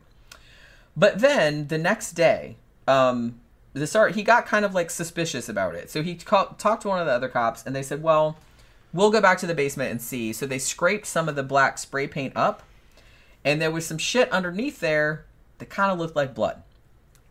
So they were like, okay. So at this point, David Leik goes to the cops and says, I found something. It's like, I think it might be blood. Like, you guys need to come and, like, check this out. So, like I said, mad respect because this dude's his nephew. And like I said, as soon as he thought something was fishy, he's like, come in here and check this out. Because, odd. cause, yeah. So he used spray paint to hide a blood, hide a blood stain. Well, We're gonna see. yeah, right. we'll see. So yeah, so he gets everybody to come in. The cops come in. So they do like a huge, uh, and they tried to be sneaky about it because they didn't want to tip him off because they knew they didn't have enough evidence to hold Collins on a murder charge. Yeah. So they were just kind of like, well, we don't want him to really like. He kind of knows he's a suspect, but we don't want him to know that we know all of this stuff. So they kind of had to like park a, a- around the block and shit like that. So they all come in there like on the down low and like check out the basement, right? Now it turned out that the stains that had been covered by the black paint were actually not blood. They were actually like varnish. And when they told him this, like they did the forensic analysis of it or whatever, and when they told David Leik this, the sergeant, he was like, "Oh shit, I remember. Like I spilled varnish on the floor like I was painting the window panes or something like that." Yeah. And shit like that. But then he's like, "But wait, why would he spray paint over varnish unless he thought it was blood?" Yeah. You know what I'm saying? And he's like, "So that looks even more suspicious." Yeah. And so then they're like, because at first they were just kind of like, oh, well, it's not blood. But then they kind of like started looking around even more. And then they found a bunch of little hair clippings. Remember how that one victim Yeah. had all those hair clippings, like 500 hair clippings in her underwear that had been shoved up in her vagina? Yeah. that didn't belong to her, obviously, because they were short and blonde. So they found all these hair clippings down there, and they're like, "What the fuck is this?" And so the sergeant says, "Oh, my wife cuts our little kid's hair down okay, here." Yeah. Um, you know, so that's where the hair would have come. And they're like, "Oh," and at this point, like the sergeant, because he was state police, he didn't know that they had found all those hairs, like in that girl's So he underwear. killed her down there. Yeah, that's where he killed her in his Yeah. uncle and aunt's House. basement. Yeah.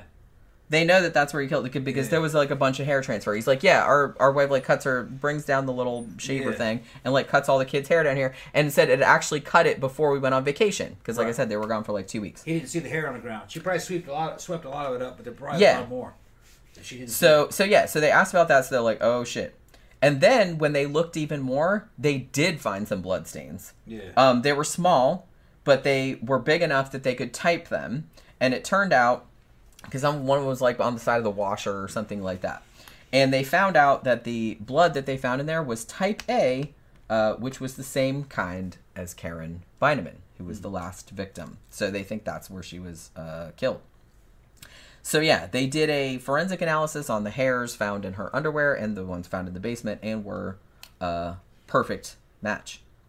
Also, they interviewed all of um, the neighbors around there, and a couple of them said that they had seen Collins leaving the house with the laundry detergent box. I don't know what he did with that because I think I think the wife said it was empty, but he definitely took the ammonia, and I think that's what he used on that um, victim as well.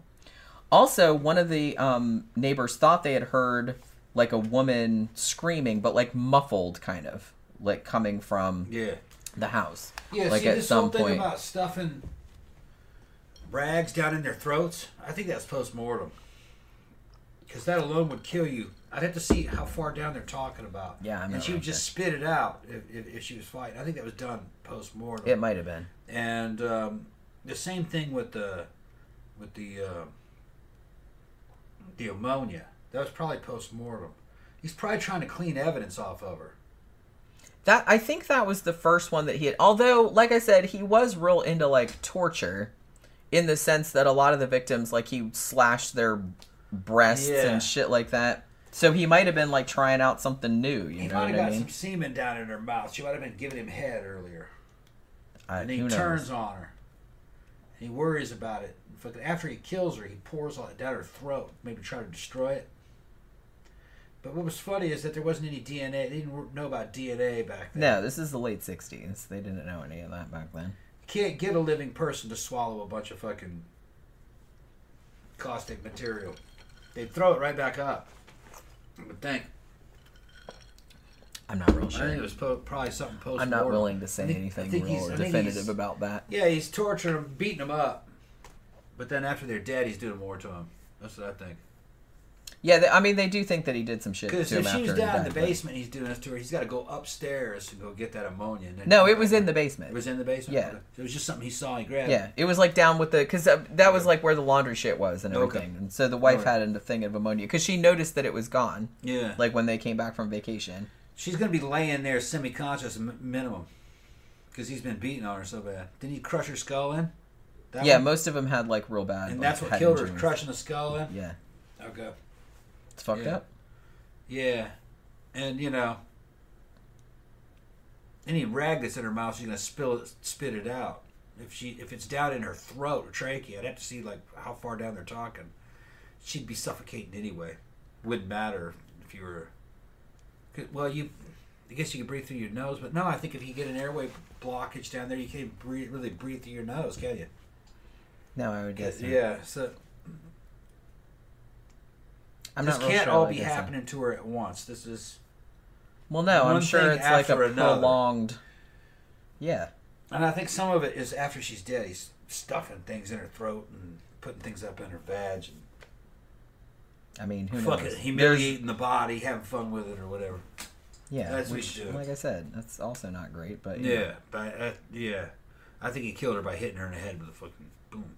Because even even if that doesn't kill you, that massive head head trauma, you'd be out.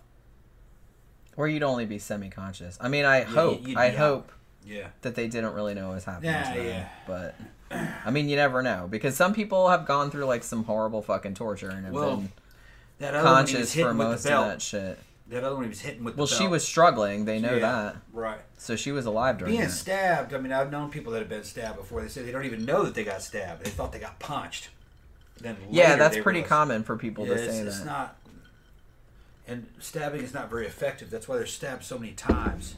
You know, it's not like in the movies where you stab a person once and then, And then they ah, just they're fall instantly over. dead. No, You want to hear something don't even know that up? it happened. a case that I wrote about, which as far as I know is still unsolved. Yeah. Um, I think it was a little girl. What was her name? I think her name was Wendy Wolin.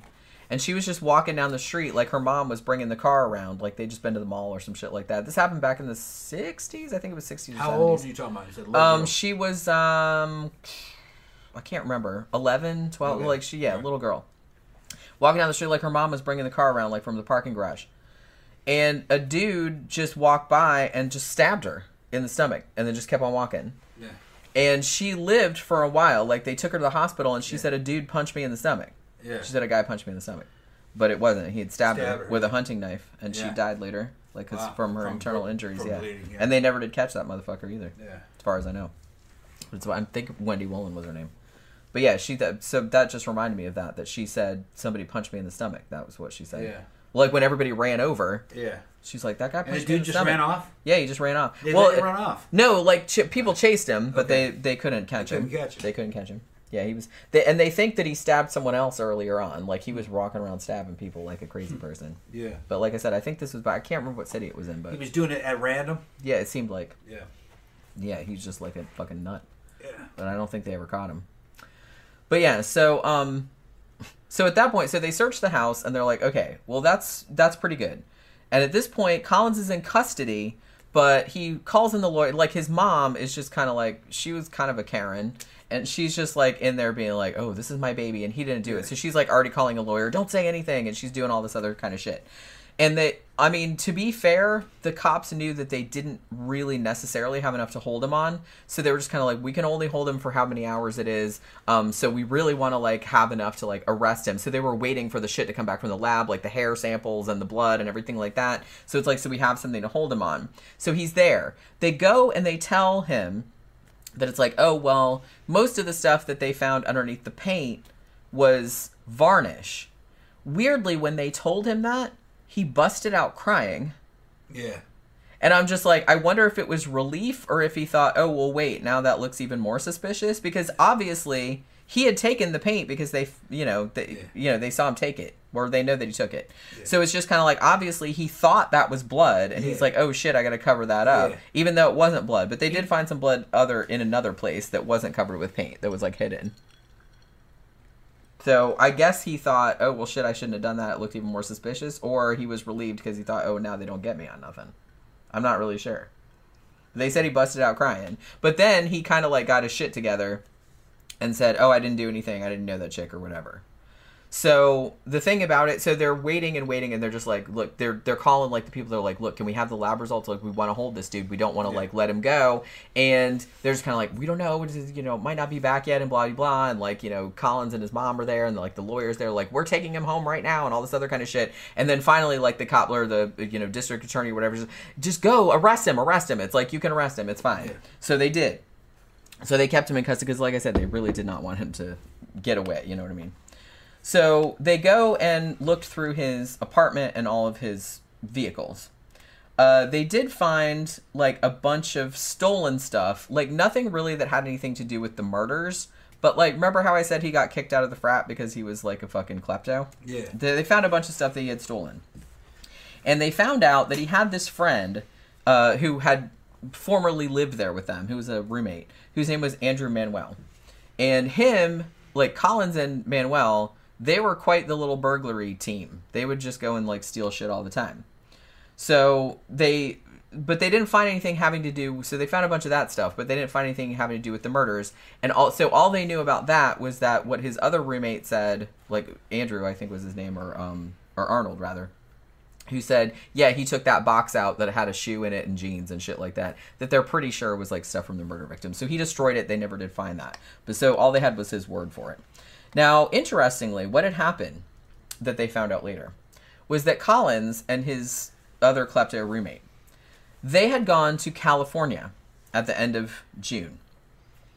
And when they kind of coordinated with the cops over there, they found out there was a very similar murder that happened in California in Salinas. A 17 year old girl named Roxie Ann Phillips. Uh, she had actually been um, walking around and they saw this dude. She had been walking around with a friend of hers and they saw this dude cruising around in a car and he had said his name was John and that he was from Michigan and the car had Michigan plates.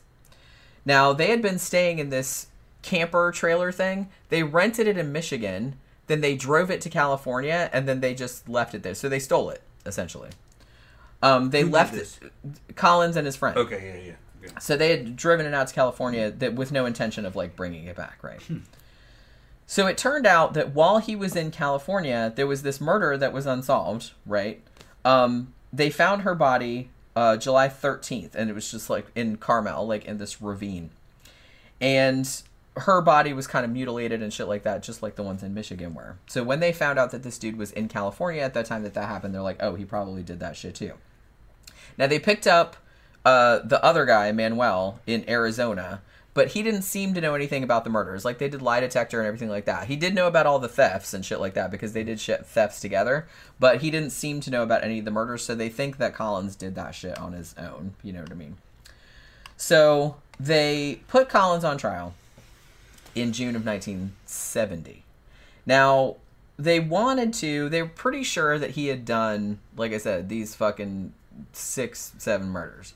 But they're like, well, really, the only, the, the strongest case that we have is for Karen Sue Beineman.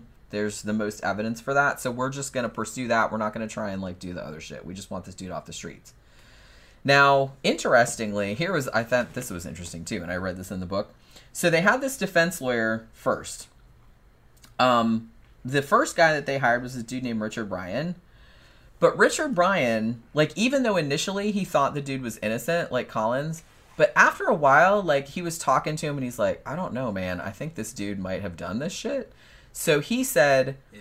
I'm gonna make you take a. Oh, he didn't make him, but he's like, would you take a polygraph like private, like not cops? Uh, I won't tell anybody what the thing, but I'm just I want to know. So he agreed. So Collins took a lie detector test, and then, but his lawyer didn't say what it was, but he came out and said, um, "I think that you should plead not guilty by reason of insanity." Yeah. Like he basically said diminished responsibility. That's what it Right. whereas before he was like, "Oh, not guilty, absolutely." So at that point everybody's like, "Oh, he must have failed that fucking polygraph." But he wouldn't tell him like what had happened. So uh, his mom, Collins's mom, got really pissed and fired that lawyer and got another one. You know what I mean? so uh, but yeah, apparently the first defense attorney thought, "Oh my god, this dude did this shit, and it's maybe we should just tell him you're crazy to try to get out of this." And then like the mom fired him, so that's what happened. So yeah, so the whole prosecution thing, like I said, they had a lot of they had the hair evidence, they had the blood evidence, they had all of the witnesses that had seen him picking up Karen Sue Beineman, like you know before she disappeared, she wasn't seen alive after that. You know, at least seven people had positively identified him with the shirt and the hair and everything like that. So they had like a lot of uh, evidence for that, and then all of the stuff from the basement, like with the paint and all that kind of stuff. So, um, basically, all they all the defense tried to do was say that all of those witness, uh, you know, the spotting of him were erroneous. Oh, that wasn't me, or he was trying to come up with like some other shit. You know what I mean?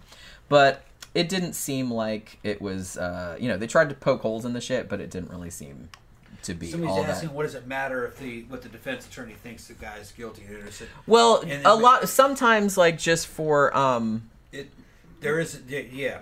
I think well this guy like for ethical purposes it's like I don't want to defend this motherfucker Right. because Um, I think he might have done it. It, yeah, it, it, I think it probably depends on state law, but uh, which state you're talking about. But in general, if your attorney believes you to be guilty, he's going to say, "The only way I can represent you is if you enter a guilty plea and we'll fight for this and this and this." Right.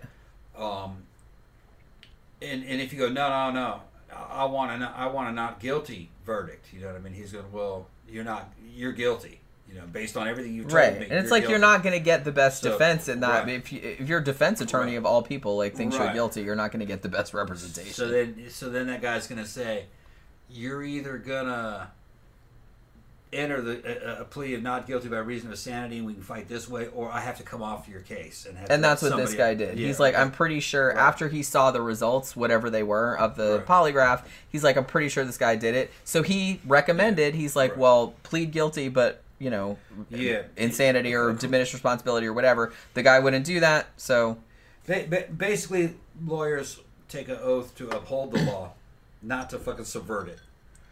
So they can't come at you and say, "Look, I know you're guilty. We know you know you're guilty, but I'm going to get you off of this." You know, by fucking doing it. They're not actually allowed to do that. yeah, they're not really supposed to. Like I said, it's super unethical. Right. And this guy, it, seemed like he got fired, like the mom fired him because he was like, "Look, I'll stay your attorney, but I, you know, you got to plead guilty, and Yeah. we'll we'll try to argue diminished responsibility." But the mom was not having it, and she fired him. And apparently, the dude was like relieved because he didn't want to have to defend this motherfucker, Right. whatever he found out from the thing. So there was that. Um, so yeah, so like I said, they did have like a lot of physical evidence. Like I said, they had the blood they found in the uh, basement because, like I said, they were just doing the Beineman case. They tried to, I think they brought in stuff from the other crimes, but you're not really technically supposed to do that. I think they just kind of did that as like a little bit of background, and I think that was another thing that the defense was trying to like argue was that oh well, you're bringing in all these. Uh, details from these other cases, and he's not being tried for that, and blah blah. But it did kind of seem like uh, you know, uh, that the jury was kind of like disposed toward, yeah, he kind of sounds like he's guilty. You know what I mean? Uh, so the trial went on for 17 days, I think it went on. Like just I because you en- just because you entered the guilty plea doesn't mean that the fight's over and that you lost. Because to the defense attorneys can say, "Yeah, we're going to plead guilty to it, but I'm going to give you the best sentence you could possibly." Get so then they're going to start doing all these mitigating factors, and try to get you a lighter sentence. Right. So, That's really all they So can do that's at all they that can do. point. all right, You know. I'll keep you from getting the death penalty. That kind of shit. And the new defense attorney that they got, who was kind of like a young upstart type of dude, Yeah. like from a pretty big, like famous firm. And like I said, the mom, who was just adamant that her baby would not do any such thing, she remortgaged her house to pay like this huge fee Yeah. for this like real. Like it wasn't like the top attorney at the place, but it was a guy that had just like some hotshot that had just started working Yeah. there that decided to take the case. That tends to be that if the guy's not caught red-handed and he's not on a fuck, you know, they don't have overwhelming evidence. That tends to be what families do, though. Well, That's yeah. pretty typical. I mean, yeah, There that's your some- mom. I get it, but it's just kind of like well, there is some doubt. They don't fucking have a, anybody saying he was there. There's no witnesses, you know. So they're gonna say, oh, he didn't do it. yeah, she, and she really did not think that he did, and she was Just like, "I will help you." I will. Yeah. Right. Now, initially, I believe his defense team wanted to put him on the stand because they said, well, he's, you know, a very handsome, personable uh, young man. And it's like, if we put him on the stand, like, people will see that he's just this normal guy and he couldn't have done this and stuff like that. However, it does seem that when they were still doing i guess before they do like uh before they put you on the stand like doing depositions and shit like that um, they said they started getting a little bit nervous because at one point when they were like asking him questions and stuff that he would get on the stand he had that real that temper. Like he would get like this super super rage and like angry and stuff. And they're like yeah we can't put this guy on the stand like this because they were shocked at like how his mood shifted. Yeah. and they Yeah. thought that would not play very well. Well, that first, you know, attorneys know everything about how, how to find the truth, just and, and, and they're good at fucking sensing characters and shit. They just base everything on what you tell them and what you didn't tell them. When that first attorney got a hold of this guy, he was probably un, unsure, didn't know anything about the legal process, and said a lot of shit probably that fucking pointed towards his guilt or fucking proved his guilt. It's just that the attorney's kind of on an oath. He can't come out and say what he told. That'd be hearsay, so they can't Right. enter that. He's like, "Nah, man. Based on everything you said and the shit, that, the questions you didn't ask, and the I know you're guilty. You know, that's what happened there. Yeah. I mean, just and so they were like, well, we can't put him on the stand because if he flips out Yeah. like that, then that's going to look really bad. yeah, So, and then they went back in the judge's chambers, like the judge and the lawyers and him and his mom. And they went back there, and nobody knows, obviously that's confidential, but it's like nobody knows what was said in the judge's chambers. But they did say that when they all came out, uh, the mom was crying and Collins was crying. So, and then at that point, the attorneys were like, yeah, we're not putting him on the stand. So they don't know if he like actually confessed that yeah I did that shit or what. They don't know what happened back there. But they were like yeah we're not putting him on the stand. And then at that point they're like oh, okay defense rests. You know what I mean? There was that. So you know then there were the closing arguments and they both try to like say oh it's you know oh all the p- witnesses that saw him it's like it wasn't him it was another guy that looked like him and blah de blah. He had like some alibis but it turned out later that he had tried to get his roommate to say because him and his roommate had been out on this particular day that this girl got murdered um like when she got picked up from the wig shop but he tried to make the um, roommate say that they had been doing the shit earlier that they had been doing it and at first he went along with it but then like later on when they got him talking he's like no it was more like way later in the afternoon so he didn't have an alibi like for the time that she disappeared you know what i mean so they did get him to like fess up to that and he and the fact that he tried to get his roommate to say oh, tell the police that we were doing the shit at this time. That's a little sus. You know what I they're mean? they're fighting over the law now. Yeah, you, yeah. you can fight them over the law all day long. That's what lawyers do. And uh, le- uh, you know, laws and legality is is right there along with holy scripture. Okay, uh, there's a bunch of it, and it all depends upon your interpretation. And they can interpret and reinterpret things to get any kind of viewpoint. Well, I'm gonna look at it, at it this way. You told me this, but if I look at it from this way, you didn't tell me that. You know, it's it's they, they do shit like that. Yeah. They're just trying to get a verdict. They're trying to they're trying to fight. They're fighting with words and concepts and shit.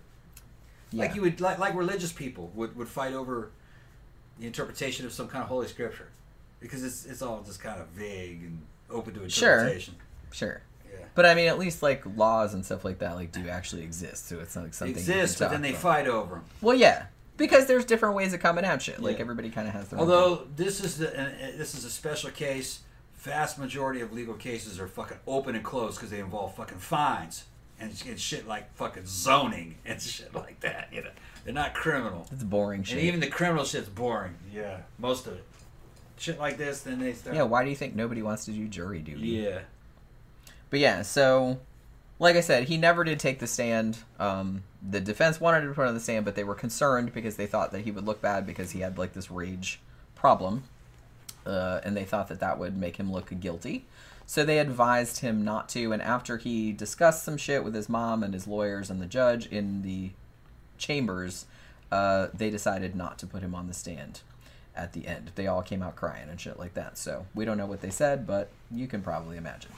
Now, so the jury deliberated three days and then unanimously uh, voted him guilty. First degree murder. And this, like I said, this is just the one murder because that was what they had the most evidence for. He uh, proclaimed his innocence, though, said, I didn't even know her, I didn't do it, blah, blah, blah. But uh, because Michigan did not have, I don't know if it has the death penalty now, but it certainly didn't then. Uh, so he got sentenced to life in prison. Now, he went through a bunch of appeals. Like I said, he changed his name to John Norman Chapman. Uh, he wanted to get transferred to Canada for whatever reason, because he would have gotten parole like after a little bit of time, but they shot that down. He got um, transferred to I think three or four different prisons like over the years. He actually did try to tunnel out of one of them, uh, but was not successful. But as of this recording, he is still alive and is still in prison in northern Michigan. Uh, now, the state of California did think about extraditing him for the murder of Roxie Phillips because they're pretty sure he did that shit too when he was over there on vacation. But by the time that this trial went through, they're like, well, we don't really know how much you know public interest would be served by that. We're pretty sure he did it, but you know, it it just probably wouldn't be worth anyone's time to like bring him out here and fucking try him again for this shit. So they didn't. So as it stands, this is kind of fucked up. Um, but so he was just convicted of the one murder. So I guess technically he's not really considered a serial killer because he was only convicted of one murder, even though he's probably responsible for the other six. But because he wasn't convicted of those six, those six murders are still officially considered unsolved, even though they're pretty sure he did them. So there's that. Um, as I said, his family have continued to support him, and he continues to maintain his innocence. Now, as I said, the one murder, Jane Mixer, um, was actually uh, they caught the guy that did that later on. Not until 2005. They caught the guy in 2005. Uh, his name was Gary Leiterman, and he when they caught him, he was 62 years old. He was a nurse at the time of the murder, um, and he was the one that had uh, killed her. Like I said, they figured it out with uh, DNA. They reopened the case in 2001, did a DNA, and it was a match on the um, stockings, like of the victim. So he got uh, convicted of that. So they, so the one murder that was kind of a little bit different, where she was just shot and left on the gravestone, and she wasn't like mutilated or anything. They're pretty sure that was like a different dude. He shot her and left her on a gravestone. Yeah, And did she also was, had tied around her neck some stockings that weren't hers, right? yeah, like a nylon stocking that wasn't yeah, where did he find that? Don't know. He just maybe had it in his fucking truck, or who knows, you know. But yeah, so What they, killed her? The stocking or the shot? Or the shot to the head? uh, I'm pretty sure the shot did. Okay. But yeah. Uh, so yeah, so that one wasn't Collins, they don't think, but the other ones allegedly pretty sure they were. I mean, they were very similar. And well, he seemed like after he was uh, taken off the street. But, that too. yeah, That too. But yeah, he so was doing it. yeah, I, I, I kind of think. Like I said, he's still alive. I don't know if he's seeing this now, but No, no, no, he's he's he's locked up. He probably have he better not. they probably let him have internet access up in Michigan though. Michigan's not uh, is uncivilized. It's like it's like Canada, you know. They probably let them have fucking phones, cell phones in prison, and the internet. I mean, if you didn't do anything that bad, I don't see why you wouldn't be able to. But these kind of motherfuckers, no, you should Yeah. you should just be thrown in a hole. Yeah. You know what I mean? Especially if they're never gonna. Although let who knows, in. maybe giving them a fucking cell phone and internet is an easier way to control them, keep them placid. Yeah, you might have a point there. Yeah. So maybe give them some video games or something. Yeah. Let them blow off some steam. Just let them get. Maybe they wouldn't get in trouble then. World. because Yeah. then it Easier because to yeah handle. like yeah because if you kind of just like let them sit in there Yeah. and like fucking stew then they're gonna get all Look at fucking look at what bored it's doing to these regular young guys in their fucking twenties and thirties. They just sitting around playing video games, getting fat. Then you want to go outside. Just shit. Do that to a fucking convict. Then they then you feed them bugs. Like old fucking what's his name said, you will eat the bugs and all that kind of shit. Ben said, "Hang on, if he got 20 years in 1970, why is he still in prison? He got life in prison. Yeah. It was 20 year minimum, but it was a life sentence Yeah. essentially. So yeah, he's still in there. Yeah, life without parole. They're not gonna let that bitch out. Not gonna let that bitch out. No. Like I said, he tried to like scam and like, oh, I want to be in prison in Canada. I don't know why changing his name would have allowed him to go to Canada and just, but I don't know. It didn't work. Like whatever he was trying to do. I don't know if they thought that he'd be somebody else or. Like I don't know, if he's fooling anybody. You're not fooling anybody. Yeah. Somebody earlier said that he um, named himself after Mark David Chapman, like Who's that, that? guy that shot um, Oh, okay. uh, John Lennon. Okay, yeah. Didn't he? Sh- he shot John Lennon, right? Mark David Chapman. That happened after this case, though. Wait a minute. No, yeah, but he didn't change his name until like Oh, later okay, on. change the name. Okay. Right, right, right. Okay. Oh, and Ben said it was also his uh, mother's maiden name. Oh, Okay. okay, so maybe it was just a, maybe it was just a coincidence. But yeah, so this motherfucker. Yeah. Hopefully, he's not gonna be alive much longer because He'd be an old man by now. holy shit. Yeah, I've, I saw a recent picture of him. Late uh, seventies, probably. He he looks like a grizzled old man. Yeah. But yeah, this is what this was a fucked up case. Told you. And I'm just like surprised that more people haven't heard about it. Prison sucks the life out of him. Oh well. Yeah. Can't feel too bad about it. Nah, fuck not, that dude. Not gonna lie. Yeah, pretty much. All right. So, are you ready to wrap it up? You Yeah, seem like you're. get something to eat. Oh, we're gonna get something to eat. Yeah. Yeah, we've been on a while. We've been on for almost three hours. But yeah. So hopefully you guys, uh, like, not sure if enjoyed is the right word, but yeah, hopefully you guys were interested by this topic. Um, like I said, which I found very interesting, even though it's very fucked up. So be sure to come back by on Friday night for our sidetracks show, which is always fun, where we just drink and talk about random bullshit. And that's always a good time. So yeah, um, thanks everybody. Like, share, subscribe, give us super thanks, give us all that kind of stuff, and we will see you guys again on Friday night.